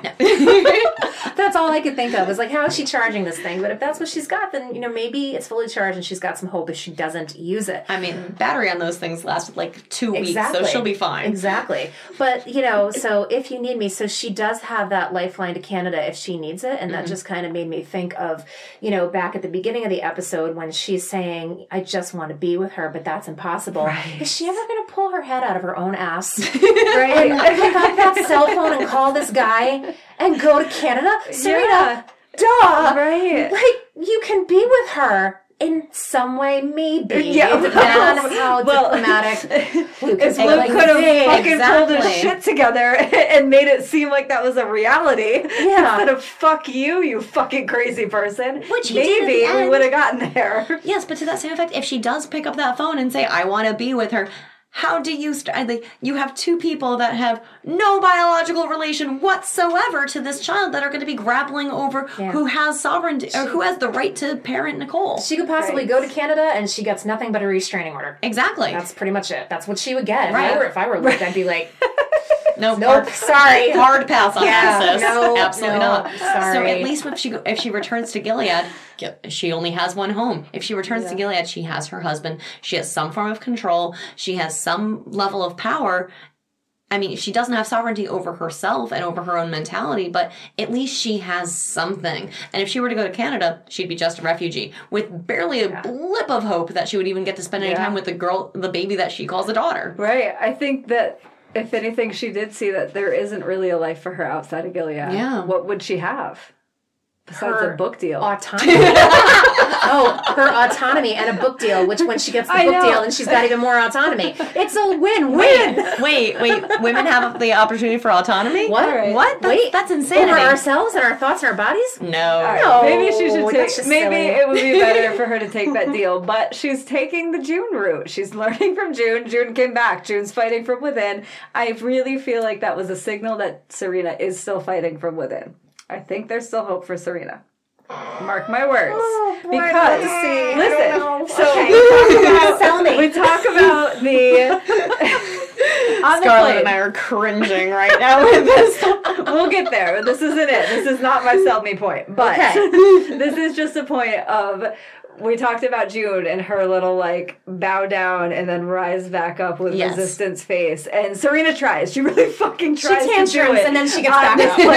And I get she it. looks down, she sees the cell phone, she shoves it with her foot, and she's just kind of like emotionally trying to hold it together as she leaves Mm-hmm. Canada and heads back to Gilead. But she does do that, like look down and then look up as she's like sniffling, and it's like, eh, good try, good try, Serena, good try. That was a really powerful scene because you got this red emergency exit light over her, Ooh, and the you know the the, hull, of the cargo plane is like shaking. Yes. she looked like she was at DefCon five. Oh, That's where she looked like she was at. She was just like melting down inside, Right. and Yep. so. Um, I guess I was impressed by her composure in yeah, that particular I was moment. too. I felt like she's trying. She's She is. again not at June's level yet, but she's trying to get Yep. there. There, it could see her trying to clamp it down a little bit, and then she lands. And go ahead. I was going to say, and to play to your argument that she is still on the side of the resistance, and to echo that sort of imagery of you know, looking down and then looking back up, this is a resistance fighter in her infancy. So any toddler is going to have their temper tantrums. Yeah. So it stands to mm-hmm. reason that she would be a bit emotionally unstable and not be able to hold herself together quite as well as June. So But she does. She holds it together. And what does she tell Fred before she leaves? She tells him that she just wants it to be over. And when she touches back down and you see him, you can like fucking see him like through the the door of the plane, and you're just like just Smarmy distaste, smile. just that dick again. like we're back here with I this think of every time I see motherfucker. Like you got Tuello, who's just so charming in every way, and then you got this fucking asshole. Which can we talk about Tuello for a second? Are you familiar with Parenthood? No. No. Okay, so his character on Parenthood is kind of awesome, and it's really great to see it like to see him again. I'm not familiar with him in anything other than his character in Parenthood, where he is married. In the so Parenthood is um a show that follows multiple families, all siblings that are adults, and he is married to one of the siblings in the main family so he's married into this like close-knit family. And his wife is a lawyer and he's raising a only child daughter and he is the stay-at-home dad. And so it's just kind of like constantly a thing that's mm-hmm. going through this ep- through this series which ran multiple episodes eight nine seasons not episodes. And um but it was just interesting because i always see him as like the wife to the lawyer the, the husband to the lawyer the stay-at-home dad and to see him in this role where he's like no let me get you out. Let me give you a book deal. Let me give you something. Yeah. serena was like it was just kind of a cool nod if you're familiar with his parenthood I character. think I want to watch this it- it- it's a really cool show and it's a great his storyline and his wife's storyline is really interesting. They grapple with uh she work grapples a lot with being the working mom Mm-hmm. and he grapples a lot with being the stay-at-home dad and he wants to go back to work and he needs the support from her that Mm-hmm. he's not getting it's really interesting it's great and he's raising this like really brilliant little independent fierce woman of a daughter and it's really cool to watch him do that as well and to be married to this really awesome wo- woman Seems like a fascinating. it's it's cool, but it- it's just cool that that's his character in that show, and this is his my character life. in this show. Look at you! yeah. All right, you have you have a new assignment, a new show to binge watch. Okay, here I am. I know what I'm doing is when we're good. done with I've this. never seen the end of it. There's a couple seasons I never saw the end of that I will get back to. It's a great show.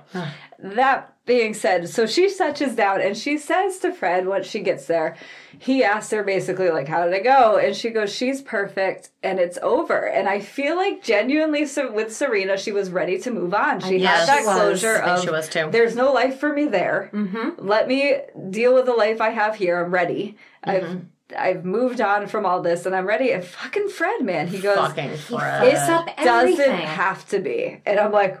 What? Oh, yeah. What? And that's it. You're left with that end scene. Serena's face is kind of like, what the fuck, Fred? I'm kind of like, what the fuck, Fred? And that's the Oh, end of it. We move on to the grocery store. We're back at the grocery store with Ofmatthew and Serena. And I have feelings about the grocery store. his who? What's in those jars? Oh, I don't know. Pickled something, huh? Um, Formaldehyde did something. It looks like I was entrails. like, that's not kimchi. Oh, it must be pickled something. you know uh, what? What do they call those deformed babies? oh my god! Honestly, maybe that's it's exact- Those. no, That's, what I thought at first. That's exactly what it looked like to me as well. It looked like embryonic, um, and like they're embryonic holdings specimens, in formaldehyde. specimens It's in a jar, and not edible specimens because we know they're not eating babies. No, again, I'm that's wondering weird. if they're trying to make these grocery stores look desperate. Like, I Well- really can't figure out if they're just trying to make it look the way it looks. Well, no, the, the grocery stores are very dystopian in their in their style and their aesthetic, and very isol- uh, isolationist as well by the fact that everything is very stark, Yes. white, like intense, bright. It's definitely like, not lumens. our traditional modern Mm-hmm. grocery store. I get where they're going with the the everything is white and bright lights. It has a very And like sterile feel. yeah, and a then very they have communist feel. they It have does, this, like, yes. These very like nasty jars, which maybe maybe one of the jars has a whole head of Napa cabbage in it.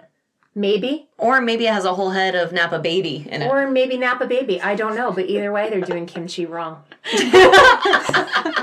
You need a bucket and a hole in your backyard, obviously. Apparently. Yeah. At least that's been my experience. either, either way, but to have this conversation with Ofmatthew and June in front of all of these jars that look like they might be fermented kimchi gone wrong or they might be actual aborted fetuses. like the fact that you have this visualization at, at all that make that likens back to that It was is weird. It oh, it's really weird. oh, it's a very visceral emotion It's that just you that get. contrasting, like beautiful Toronto airport. Fucking Serena's in normal clothes, and oh god, we're back in Gilead. Just right back at That's it. just how I felt when I saw Fred. It's how I felt when I see them. Just in the conversation that they have between Ofmatthew and June in this mm. episode, in this Oh, that scene, just like brought me right back down. You start off the episode like we were saying, just on cloud nine of like finally hope, finally victory, Mm-hmm. finally allowing ourselves to feel some happiness in this world. Mm-hmm. And now we're back to Ofmatthew, and she just seems off. She doesn't have it in her. It brought me back to that first quote in the beginning about being wary that June uses, and And this of- whole scene was just wary to me. Well, Ofmatthew is just a harbinger of doom, as far as I'm concerned at this point, because every conversation, because every time we see Ofmatthew, it's on the heels of something that's positive and She's a something fucking that buzzkill. she is a buzzkill. she is the constant reminder that we're in fucking Gilead. We Yes, better Like, remember. thanks, we know where we are. Good Christ, could you just be normal for a second? But this is But the this is first her time best she's time of being normal. But she is going through the motions of Ofmatthew, but she is not. There is no heart in it. She doesn't even. You just feel it in her that there Yeah. is something off. And June, you see it in June's face as she's like, "Who the fuck am I talking to? What's your deal?" And she starts to side eye her, side eye her. You see it in her. She's like actually looking to the side of her, like, "What the fuck is happening?" Exactly. And well, and what's fantastic is that Ofmatthew starts to side eye June when June is actually trying to be sympathetic and going through the proper responses that one handmaid would to another when finding out that Ofmatthew is pregnant. Like June understands that Ofmatthew is going through this incredibly complex these incredibly complex emotions and instead of being like are you fucking serious? Have you fucking told Matthew yet? Her response is very Gilead-esque and very sympathetic to how she views Ofmatthew because Ofmatthew's public persona is such that I've drinking the Kool-Aid and everything's amazing and fantastic and I hope that your husband will bring back I will bring back Nicole because you have fantastic judgment. You'd never marry someone who wouldn't do that.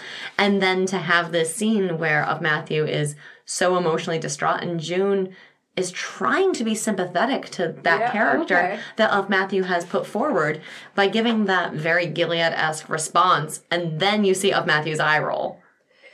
oh, interesting. really okay. refreshing. Yes. I enjoyed that. And then mm-hmm. that's when I was like, here we are. We're going to start to see the real deal. Yeah. I knew it was coming. Yep. Yeah, I mean, she doesn't have another baby in her. Like she, I mean, literally, she does, but she Oh, we shouldn't laugh about mentally that. cannot Mentally. go through it again. Like, Right. I mean, you just see it on her. Like, I'm just, I'm not doing this again. What the Four. four? Yeah. And they even say again. Again, oh, I love Like- that moment where it's Mm. June to just be like, again. But just, I mean, it was just wary. That's just the only word I can use in this scene was Mm-hmm. just, I just felt just emotionally exhausted watching Yes. them have this conversation of just like, here we fucking go again. It just never Mm-hmm. ends. We're on this endless loop of Gilead bullshit of Mm-hmm. now we're gonna do it again with all the babies and Ofmatthew's just over it. She's she's gonna crack. Like we're, seeing her slowly decline, slowly Mm-hmm. crack. She's gonna lose it, and I don't know how she's gonna lose it. I feel like this is that slight turning point for Ofmatthew that by the fact that she's like, yes, again, I have another baby coming, and that acknowledgement of the fact that she was happy for June that Nicole got out. Yep. I feel like what's going to happen is Ofmatthew is going to ask uh, June's assistance to get her child out because And that's probably going to be the end of, Ofmatthew. yeah. Yeah. I feel like this is the this is the very beginnings of uh, of those cogs in motion. Yep. Because you start to see that little sliver of Ofmatthew of just desperation and just Right. hating the fact that this is happening again. And the fact that they made again one word, one sentence Right. with that long pause on either side of it. I feel like this what's going to happen is Ofmatthew is going to ask June to to help get that child out, and June is going to try to oblige her because as much of an asshole as Ofmatthew has been, it's just because she's drinking the juice and she's Right. in survivalist mode. Right. If anyone Survivalist mode. Exactly. Yes. And if anyone can understand that, it would be June. Mm-hmm. And like Scarlett said, this might just be the beginning of the end for our sweet, poor, darling, brainwashed Ofmatthew. Yeah, and I think that's the that's the thing that I kept going back to in this episode was they're definitely painting her as the brainwashed mm-hmm. person, the brainwashed handmaid. I mean, she's the buzzkill. She's the one that keeps bringing everyone back to like, oh, really, we're here again. Like she's mm-hmm. frustrating, but I feel like she it's just been such a reminder that everyone's doing the same thing that Ofmatthew's doing in different ways. June's doing it in different ways. The way that mm-hmm. June, like, as much as we've seen so many flashbacks from June, June over the seasons, I mean, she's really kind of walled herself off, off to Luke, given where she's at at this point. Mm-hmm. And for her to have to deal with going back into the emotion of explaining herself to Luke and explaining that she's not the same person she was and mm-hmm. having to say almost a goodbye to him that we'll get into in a minute.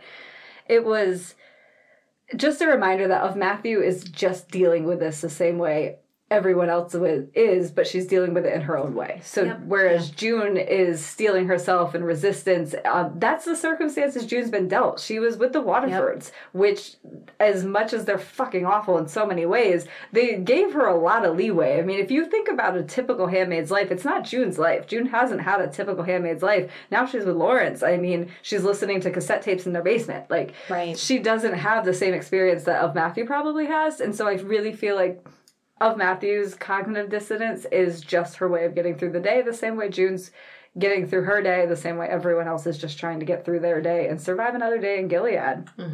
It's brutal to watch Ofmatthew kind of get worn down to a point where I think we're going to watch her just snap.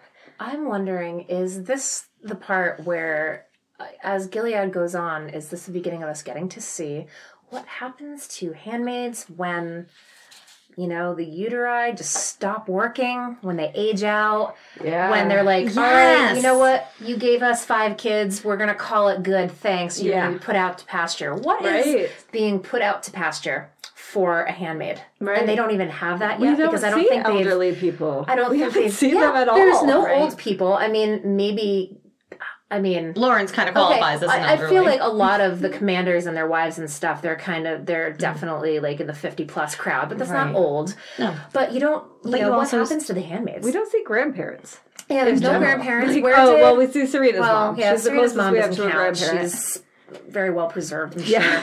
sure. but what's fascinating about that is that in the book, Serena is described as decrepit and a little bit Yeah, older. she walks with a cane, she- Walks with a right? cane, right, yeah. right, And in the show, you have Serena being this vibrant, beautiful, like youthful woman. Serena was also like basically an opera singer in the book too.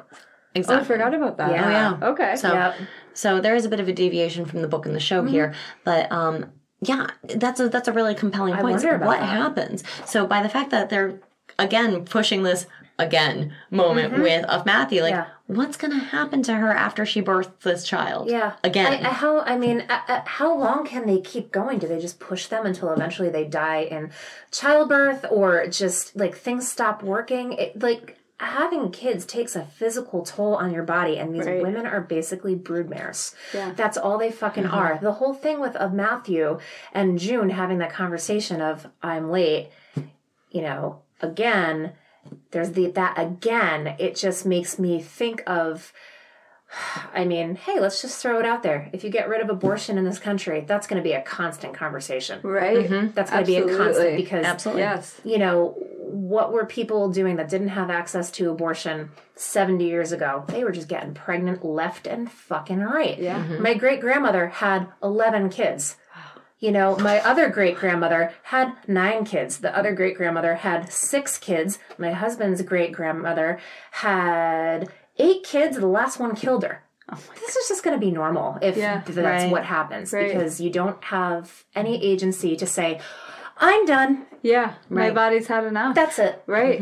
And that, I mean, these handmaids, that's it. That's all they're supposed to do is reproduce. Yeah. Well, it's like the Duggars. I mean, the Duggars' mother. Oh boy, I that don't know one. the, all the Oh, details, but I mean, when we were around 19, 20, 21 children, Uh-huh. I mean, her body was just done. I, mean, she couldn't go carry to full term, I believe, Oh, is boy. the Yeah. issue she was having towards the end. I mean, it's physically demanding of your body. Yeah. Mm-hmm. Your body can't carry that many children. But that was an interesting thing, too. Um, it went right over my head. It was a moment when Luke was talking to the cashier while June's trying to call him.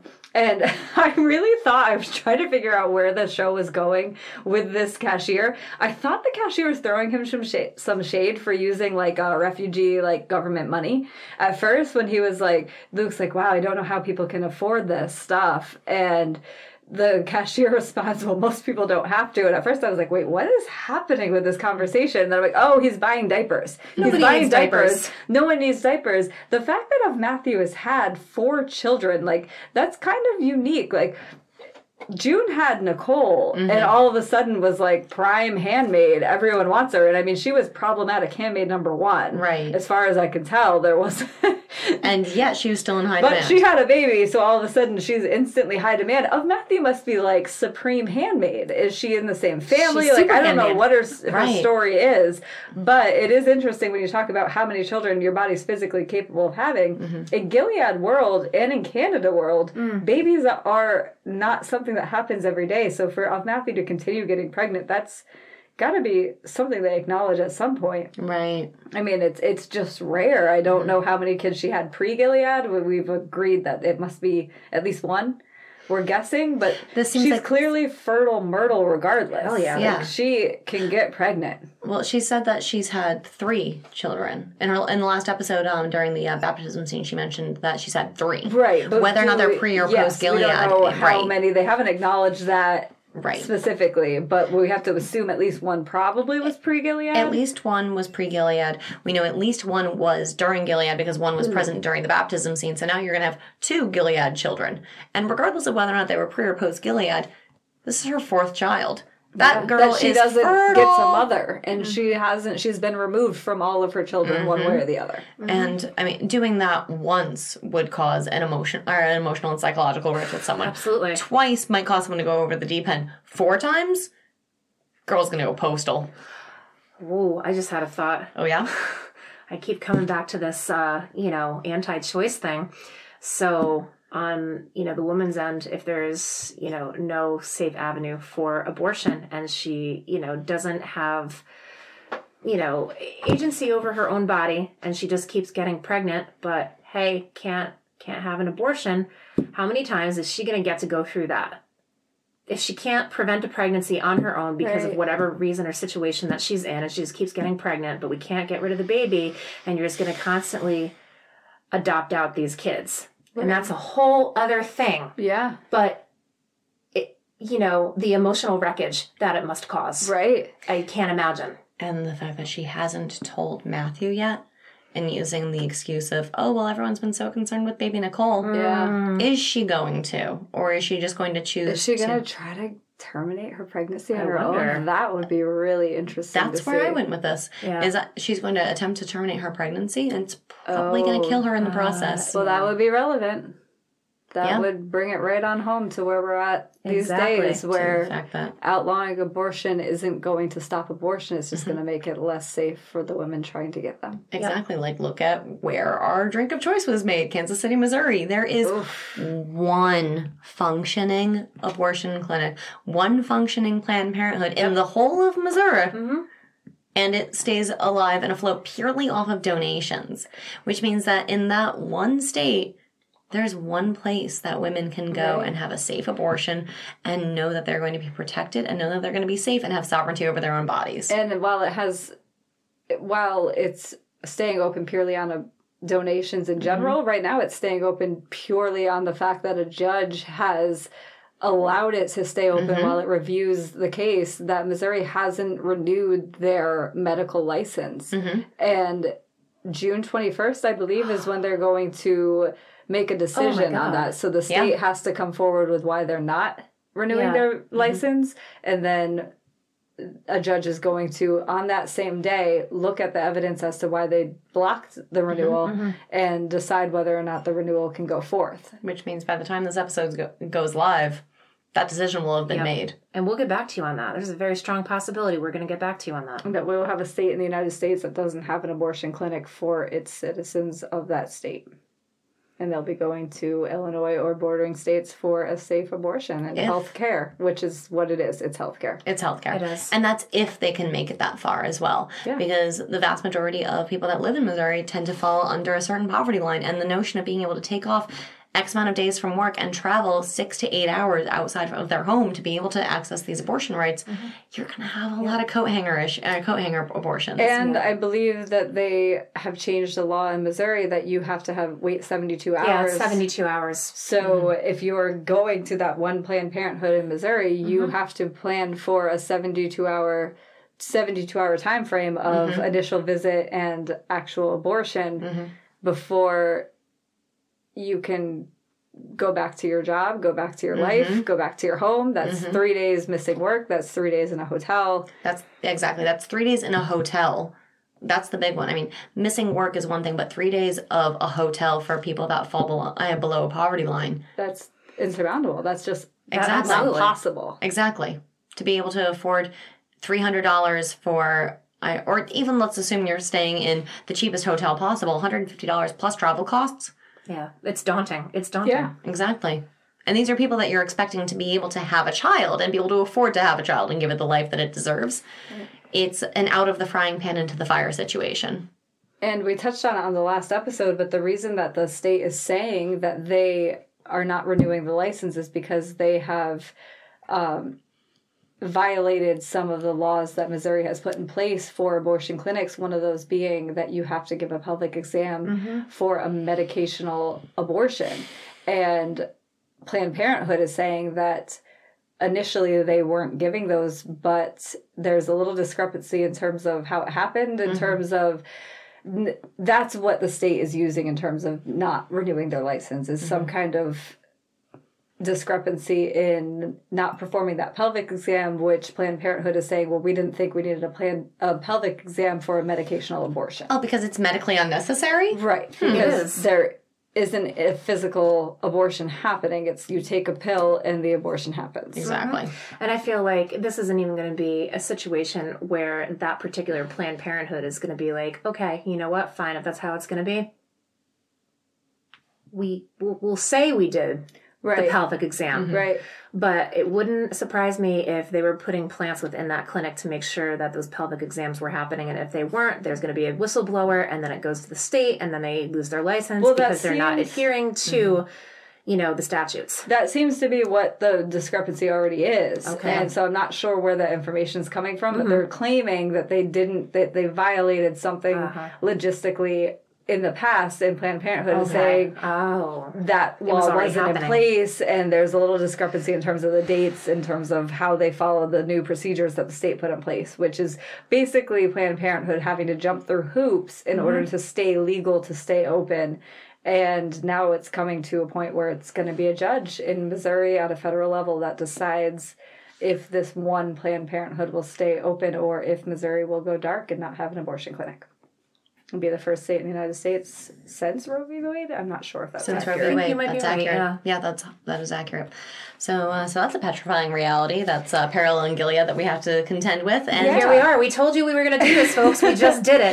There it is. We Yeah. do have this last scene of the episode, which is kind of the bombshell of Ofmatthew and June are talking in the grocery store. Mm-hmm. They're having this this moment of just exhaustion and weariness, and she reveals the pregnancy. And then, as she's finishing her statement, she says, "I really think everything's going to be okay." as the Guardians begin to search the store for June, and we don't know it's June right away. It is the most ominous feeling that I have felt since the opener of season two. That- The soundtrack for this when they're walking her out of the Oh, store so heavy. so reminiscent of episode three of Game of Thrones final season, like with when they're waiting for the you know Oh, the battle. They're for the battle of. The battle of Winterfell. Winterfell. okay. That's what it, it it put that anxiety in me, and I was like, oh no, not I can't do this twice in the same month. right. oh, interesting. Yeah, it definitely had that same Yeah. sense of doom. Of I, I genuinely felt just absolutely terrified. I was back in that moment of like, as she's getting in that van, I'm like, it could be fucking anything. Yeah. There's there's so many things that she's done wrong. Like they could be pulling her in for anything. There's not How even she a even way to answer guess. and question her? Wait, which thing are you talking about that I did wrong? And before we can even begin to guess what they're taking her in for or where they're taking her to, we get the oh, final scene of her and what she did with those cassette tapes and her her recording to Luke that is private love it. and it mm-hmm. is just gutting. It ripped me apart. This was Yeah. this scene did me in. There was so many just absolutely incredible things. Just from the beginning, the, the first thing that jumps out at me in hindsight was the fact that it was the first time I believe in this show that we've jumped back and forth between Gilead and Canada mm-hmm. within the same scene. Mm-hmm. So you keep getting shots of Luke listening to the recording in Canada while he's free and he's out for like a jog or a walk or something. He's out mm-hmm. and it's winter. It's always fucking winter. Do they ever get summer? They don't, in and- Canada. It's Canada. Canada never gets summer, eh? Gilead apparently post Gilead like summer's just not a thing. But he's outside again and you keep getting shots of her in a basement in her handmaid's uniform in Gilead juxtaposed with him being free in Canada and mm. it is just wrenching. It it absolutely just gutted me the scene. That was hard. it was, just, oh man. I, I, if you had that opportunity to sit there and record this, and I mean, she's got 60 minutes of tape here. I'm Surprised she didn't go on longer. I'm like, you got kidding, 60 right? minutes of time She to talk it about. pretty quick. I mean, maybe Yeah. she's saving that for the part two cassette. I don't really I mean, know. there might be more. There might be 60 more. minutes of cassette here, Or baby. maybe we just got the Reader's Digest version. I of the guess we recording. That's did, my guess is going to be. yeah. I don't know. I feel like it all just flowed so well together, but it was really, it was really just beautiful. I mean, the way she lays it all out for him of mm. It was so heart wrenching. It really was. this is where I'm at, and that's what she tells him basically is I've changed. For her to say to him that Nicole, I mean, she first of all she acknowledges that like it's all just weird. She says, "Luke, hi." This is so weird. I'm sorry. I'm sorry about that. And she, she's communicating him, communicating through cassette tape. Which I mean, if this is in, in modern times, a cassette tape is a dated thing to begin with. Archaic And technology at this is best. What she's doing in order to communicate with him, and Mm-hmm. she does take that moment to kind of acknowledge, like, okay, so this is where we're at. Mm-hmm. And she says, there are some things you, there are some things you met, Nicole. Go ahead. No, which, by the way, if um, I kept trying to catch the name of the cassette that he uh, that he threw in, Yeah. um, and I could not, for the life of me, pause it in the right spot to uh, to see what the name I is. So, uh, dear listener, if you happen to catch the name of the cassette that June overdubbed with this recording, please let us know because I'd love to go more into detail on that.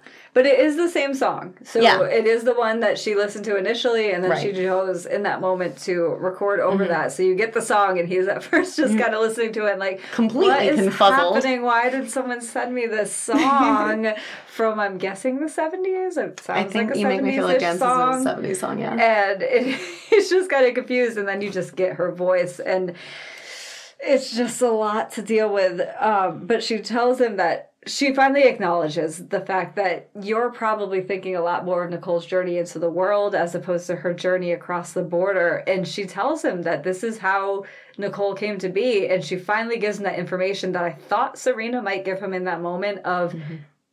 He kind of calls Serena out when he's talking to her at the airport of where does your husband play into this role? And I really thought that was an opportunity for Serena to be like she's not my husband that. isn't even the father of this kid. Right. we just needed to get her to get pregnant and we found a driver or something mm-hmm. like that.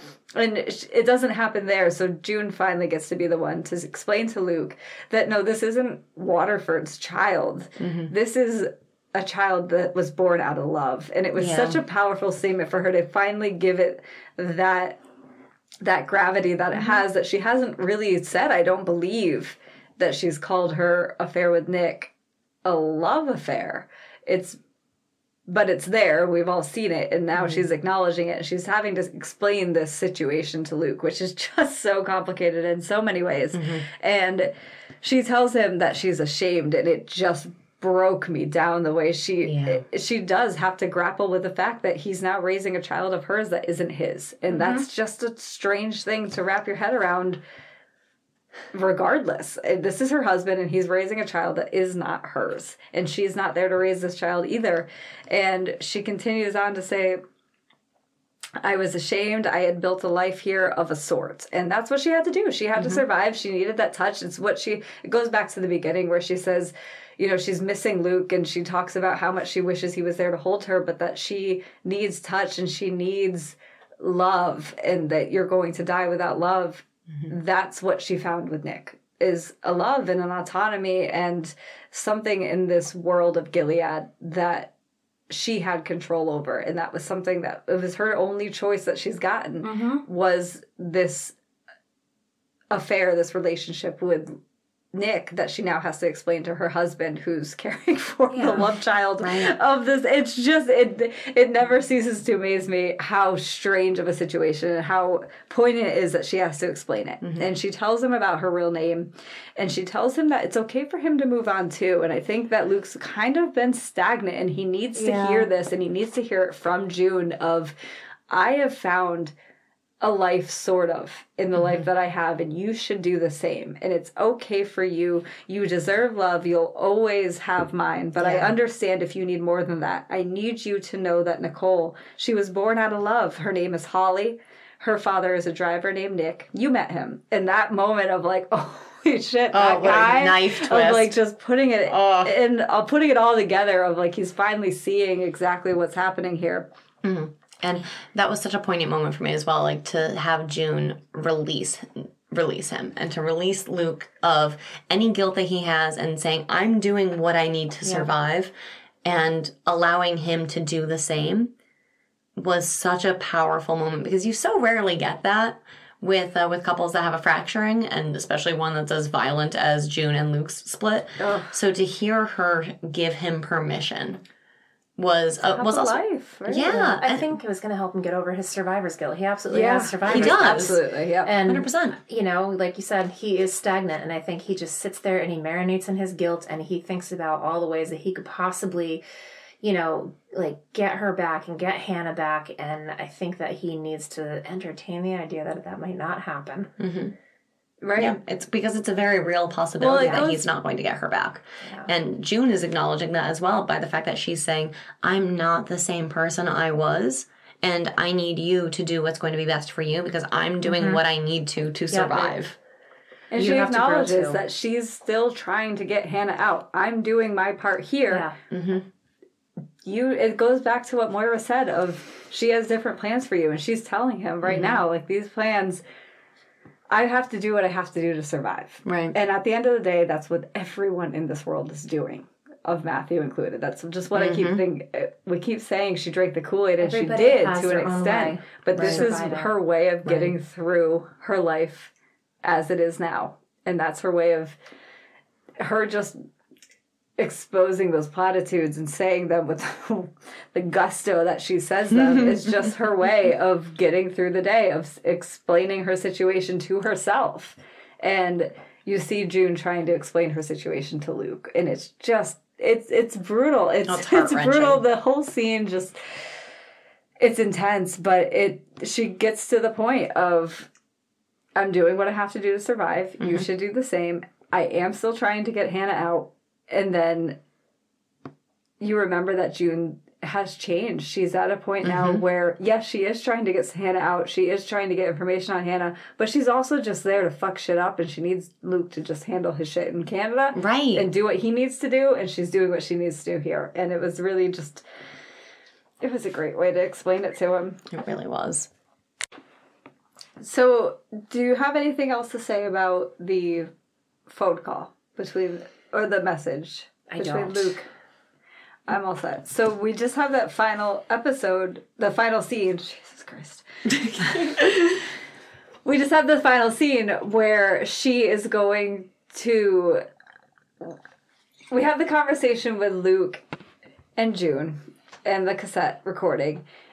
And I got so caught up in that that I forget as we cut back that the peril that June's in as she's in the back of this van. And it was so reminiscent of the end of season one and the beginning of season two. And she's just climbing into this van. She mm-hmm. doesn't know why. She's not getting any explanation. And we are just going to wait to see where she ends up. But instead of an entire season in between, we find out it instantly. Mm-hmm. That the first thing we hear is Lydia, which Ugh. is the worst Aunt Lydia. voice that you could possibly God. hear. As soon as she is there to greet you, and I'm like, holy you know shit. things are bad. The second Aunt is Lydia shows up, you know idea. bad shit Yes. is gonna happen. Yeah, yeah, she is not in a good place, At and I don't all. trust her, and I don't want to be around her. And then to have Lydia, uh, to have June ask like, "Where am I and what's going on?" and to have Aunt Lydia respond, "Well, aren't you a nosy Nelly?" Yes, and she actually gives her actual side eye. Like you see the way the bonnet is and the way those angel wings are, Yep. the handmaid, and when you get Aunt Lydia's greeting of "Blessed day, dear," and all you get from June is this actual side eye as she looks up and is like, "What's going on?" And then you get Lydia's comment of, "Aren't you a nosy Nelly?" And in that moment, like, I mean, I know my rational brain wants to tell me that there's no way they're going to kill off June. I didn't care. I didn't care about any rational anything. I was terrified for her. I was absolutely terrified in this moment. I had no wherewithal when I watched it the first time as to paying attention to any clues as to where she was. I've I thought maybe they were in a hotel room. It wasn't. I just wasn't that focused on where they were. In hindsight, they're clearly in some kind of dressing room of an old studio. In hindsight, I didn't pick up on that. And the first time I was just like, what is happening? All those boxes are showing up as she's meant to disrobe. Mm-hmm. And I didn't think clothes. I'm like, what kind of torture devices in those boxes? Everything was terrifying. I actually about thought she was in a Jezebel's for a second. Oh, And I was okay. like, wait a minute, I don't get this at all because um, Lydia's involved. If it Right. was like Yeah. just Fred, I would be like, oh, okay, great. Now he's going to have her play handmaid in bed. Cool. Wow. So different, Fred. but how no. wildly innovative. Um, so that whole like, you know, TV set really threw me. I was like, oh God, what are we doing? Oh, This when is she not came out, I was like, wow, they're really gonna make her the face of propaganda. Like that mm-hmm. was my first. Right. As soon as you see the set and the Yeah. the cameras and all the professional mm-hmm. setup of this is some kind of photo shoot slash Right. video, something that they're doing, and I'm mm-hmm. like. Oh, this is bad. That's what those outfits were. That's what that Right. hideous handmaid's thing was in that box as she pulled it off. And I'm like, what is happening? And it all fell into place of something is happening. And it isn't until we see fred and serena that i'm like oh fuck this is what we're doing. Mm-hmm. This is what and we're with doing. Serena's twinge of an acknowledgement that she hears June's voice. Yeah. But then just sort of shook it off as though it were more of a chill than an actual human pleading for information. and I love in the, the question too because it's exactly what I what I was thinking of. Serena, what did you do? Mm-hmm. is what she asks her, and you June just loses any kind of like. Before she had to really steel herself for the moment, and in this moment, she's just she's not thinking like that anymore. She's I mean, she's openly asking Serena, "What did you do?" in front of all these other people. Serena won't even look at her. Mm-hmm. You get Fred, and this is the first thing I went, "Oh no!" And all the pieces started to fall into mm-hmm. place when he had those white cords back. We talked about last episode how he had the black. I didn't even cords. notice the white Yes, cords. Yes, he has white cords now. His black cord days are over. He's out of punishment, out of mourning, whatever that signified. Yeah, I was he wondering has about his that. white cords back, and when you see as he steps into the scene that he has his white cords, and you go, and that was the first sign to me that I was like, oh no, this is not what. This isn't good. Oh, by the way, do you guys know what those white cords are? No, please. please. They are. I looked it up because it was bothering me for Yeah. the last few episodes. They are called egglets or aiguillettes, aiguillettes. Sorry, and they are just kind of a symbolic um, wardrobe fixture that is meant to harken back to the days when men had to like uh, tie their armor Oh, together okay. at Oh. the shoulder. So, So egglets or aiguillettes. so the commanders have given themselves metaphorical. They armor. are super important to themselves.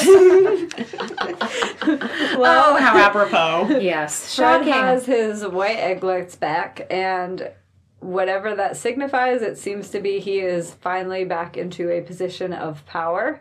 And Which stands to reason because they wouldn't allow him this platform if he weren't in a position of power. right, To be but- able to address an international audience Exactly. on live television, no less. and that is why I think it was it was Fred finally making a move. I feel like so we get that conversation as Serena's walking in where the commanders all want to make a bigger power play, but they don't know what to do given the constraints that they mm-hmm. have. And I feel like it was Fred who finally put all the pieces in in motion of this is what we can do. Mm-hmm. And by the time Serena comes back, I don't think Serena was on the pa- same page as Fred, mm-hmm. and she was as blindsided as he was. I'm curious to see what her reaction will be moving forward. Um, but she wouldn't look at June in the mm-hmm. face. But clearly, for Fred, this was his ability to get his power back. I, that's what they've been jamming down our throat this season. Is that he's nothing without Serena and Serena's Right. nothing without him.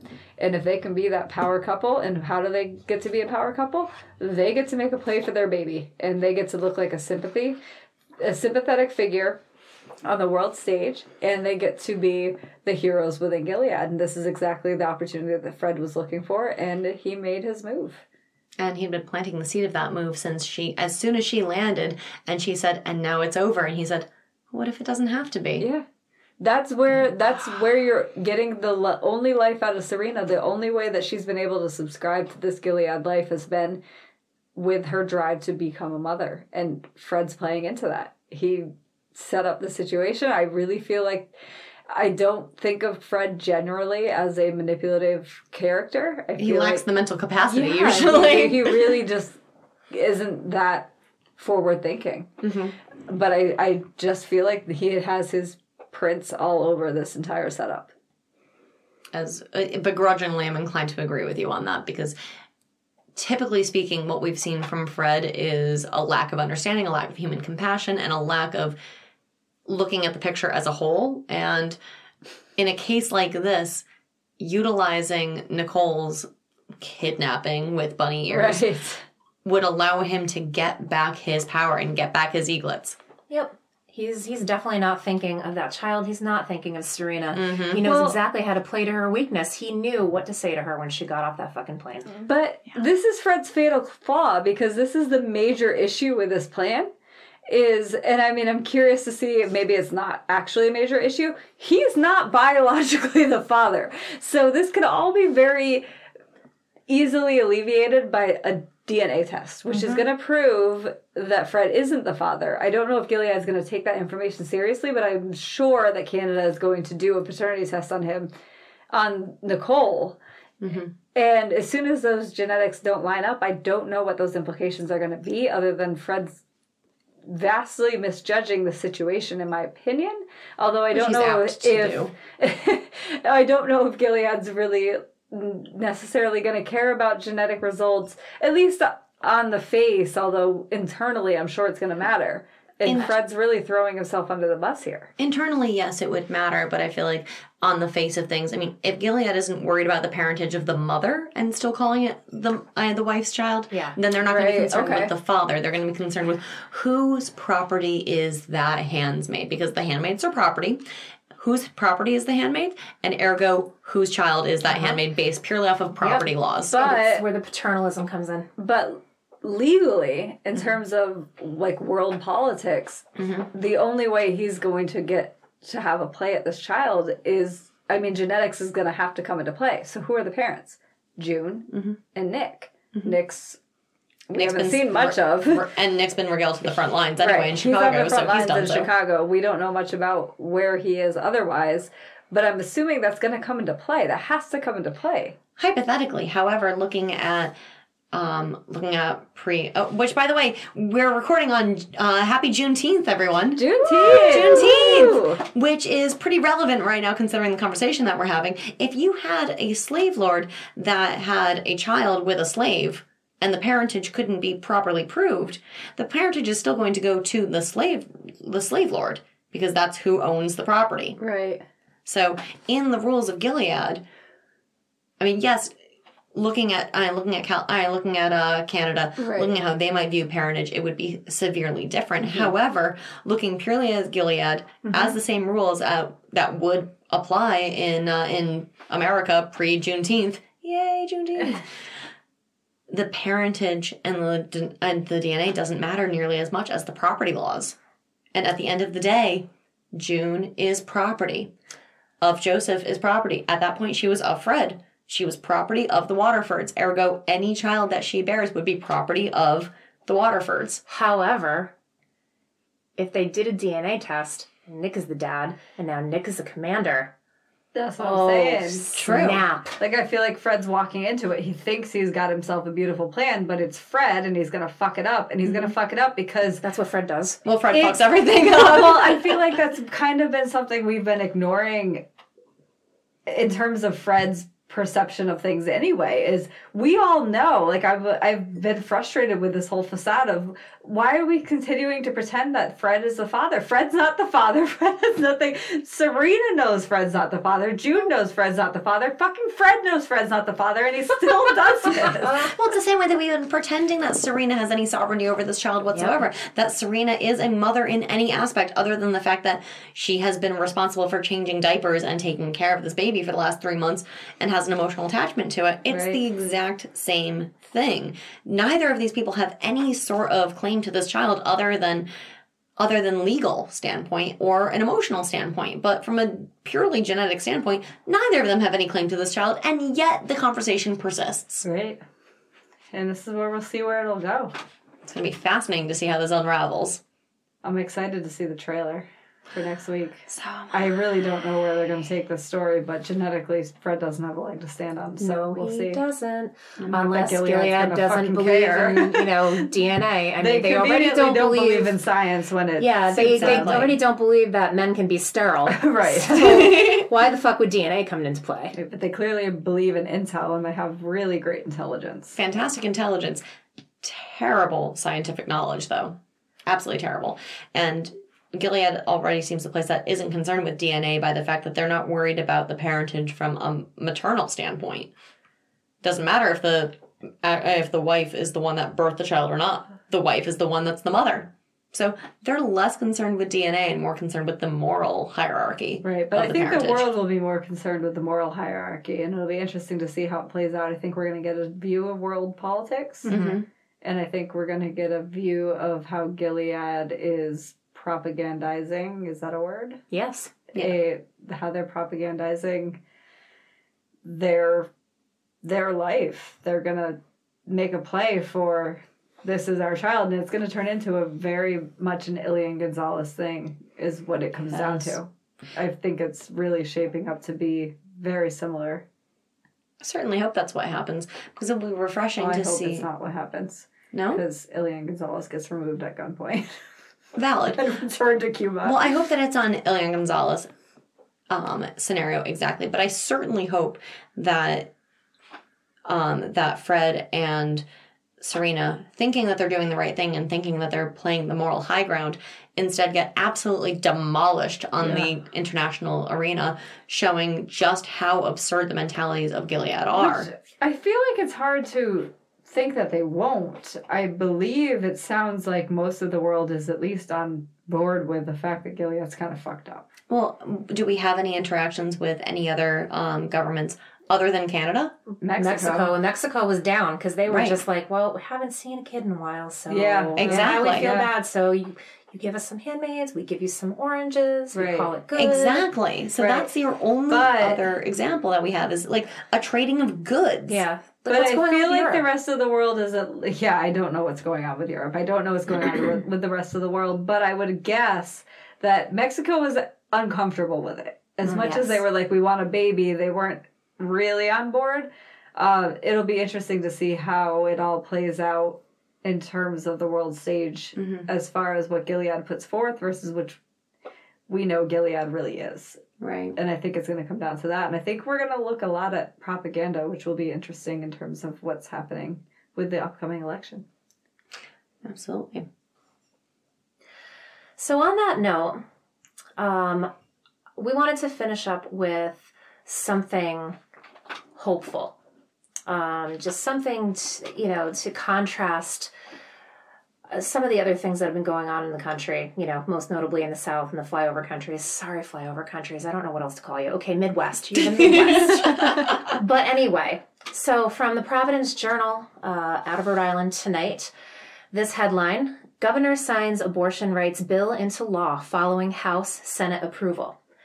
State lawmakers on Wednesday passed, and Governor Gina Raimondo moments later signed into law legislation to preserve the status quo on abortion in Rhode Island, no matter what the future holds for the historic Roe v. Wade ruling. As defined in the new state law, the status quo means abortions are allowed until the point a fetus could live outside the womb. An abortion would only be allowed later when necessary to preserve the health or life of the pregnant woman. So there are so many great quotes in this article. I circled a bunch of them. I'm going to go through them. It just shows you, you know, the two the two sides of the issue because honestly there really are only two sides of the issue. You're either for or you're against. If you're in between you're still either for or against. And so rhode island is the most catholic state in the union. Oh, I know. yep we are uh, rhode island is so catholic up in there they really really are and it's also heavily democratic state but you also have democrats in this state that are pro-life What which interesting dichotomy. I thought was very interesting. So, some of the quotes on both sides of the aisle. First, let's talk about what this actually does. Um, so, the bill that was signed codifies Roe v. Wade, Roe v. Wade in Rhode Island. It preserves the status quo that has existed for about 50 years. The legislation won Senate approval on a 21 to 17 vote after a failed attempt by an anti abortion advocacy group, Servants of Christ for Life. That's how I feel about that. to win a restraining order blocking the passage and subsequent signing of legislation by Raimondo. A superior court judge denied the request.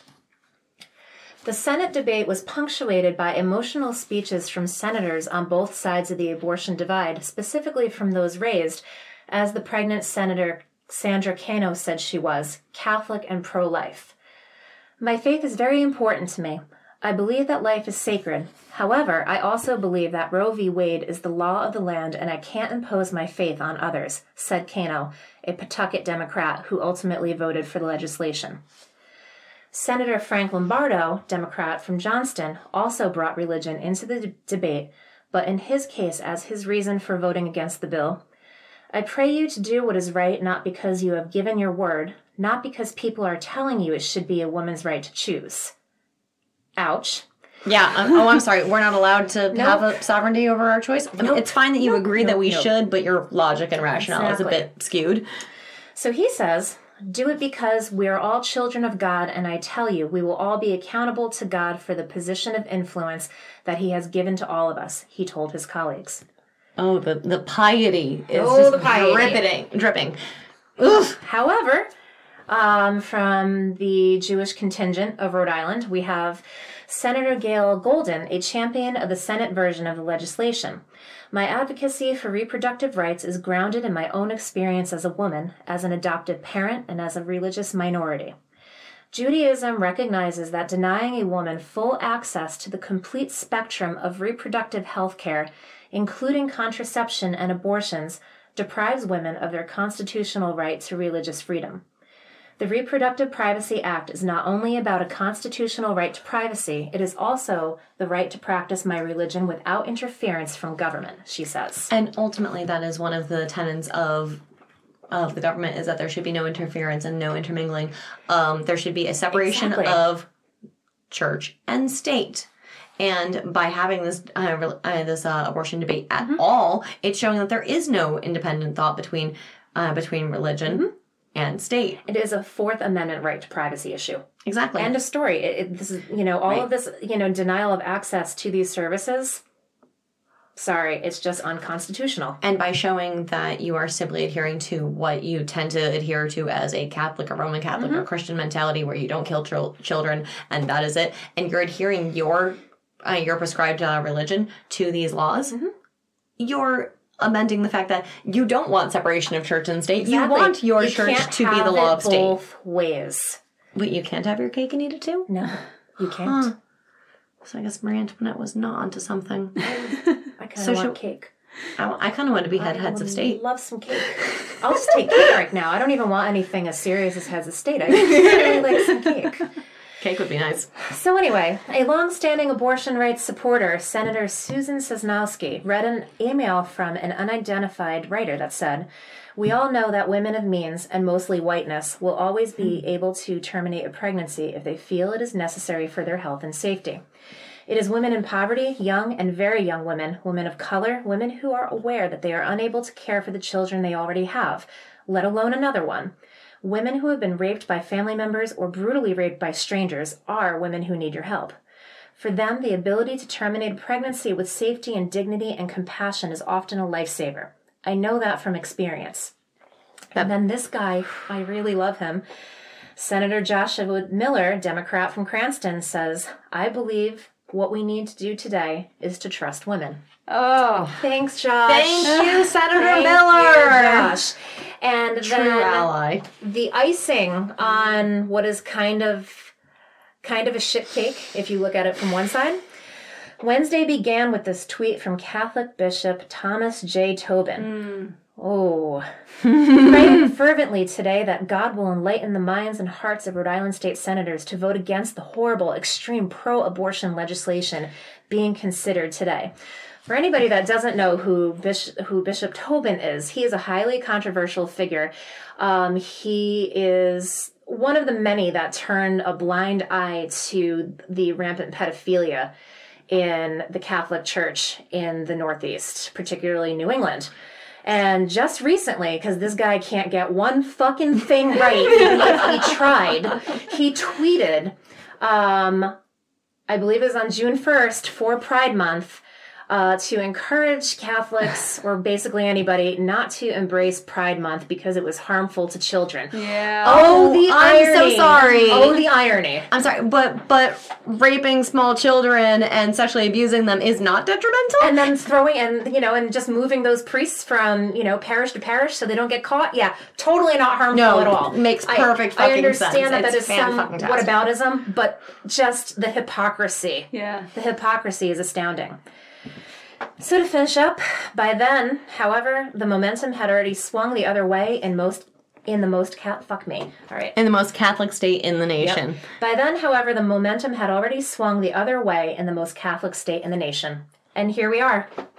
Thanks, Rhode Island. Thank you very much for setting an example. Yeah. Exactly. You can be the most Catholic state in the nation and still respect the sovereignty of women over their own bodies and still respect the fact that other people's ideals are not going to adhere to your small scope and to not allow your beliefs of a certain religion to interfere with the affairs of the state.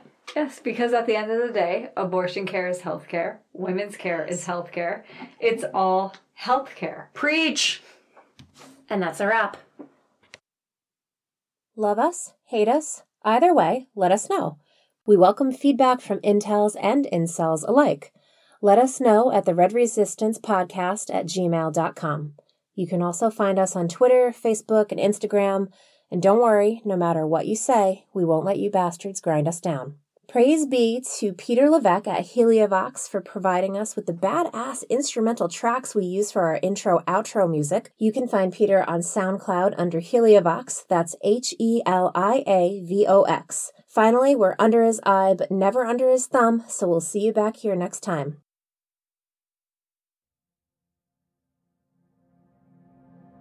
you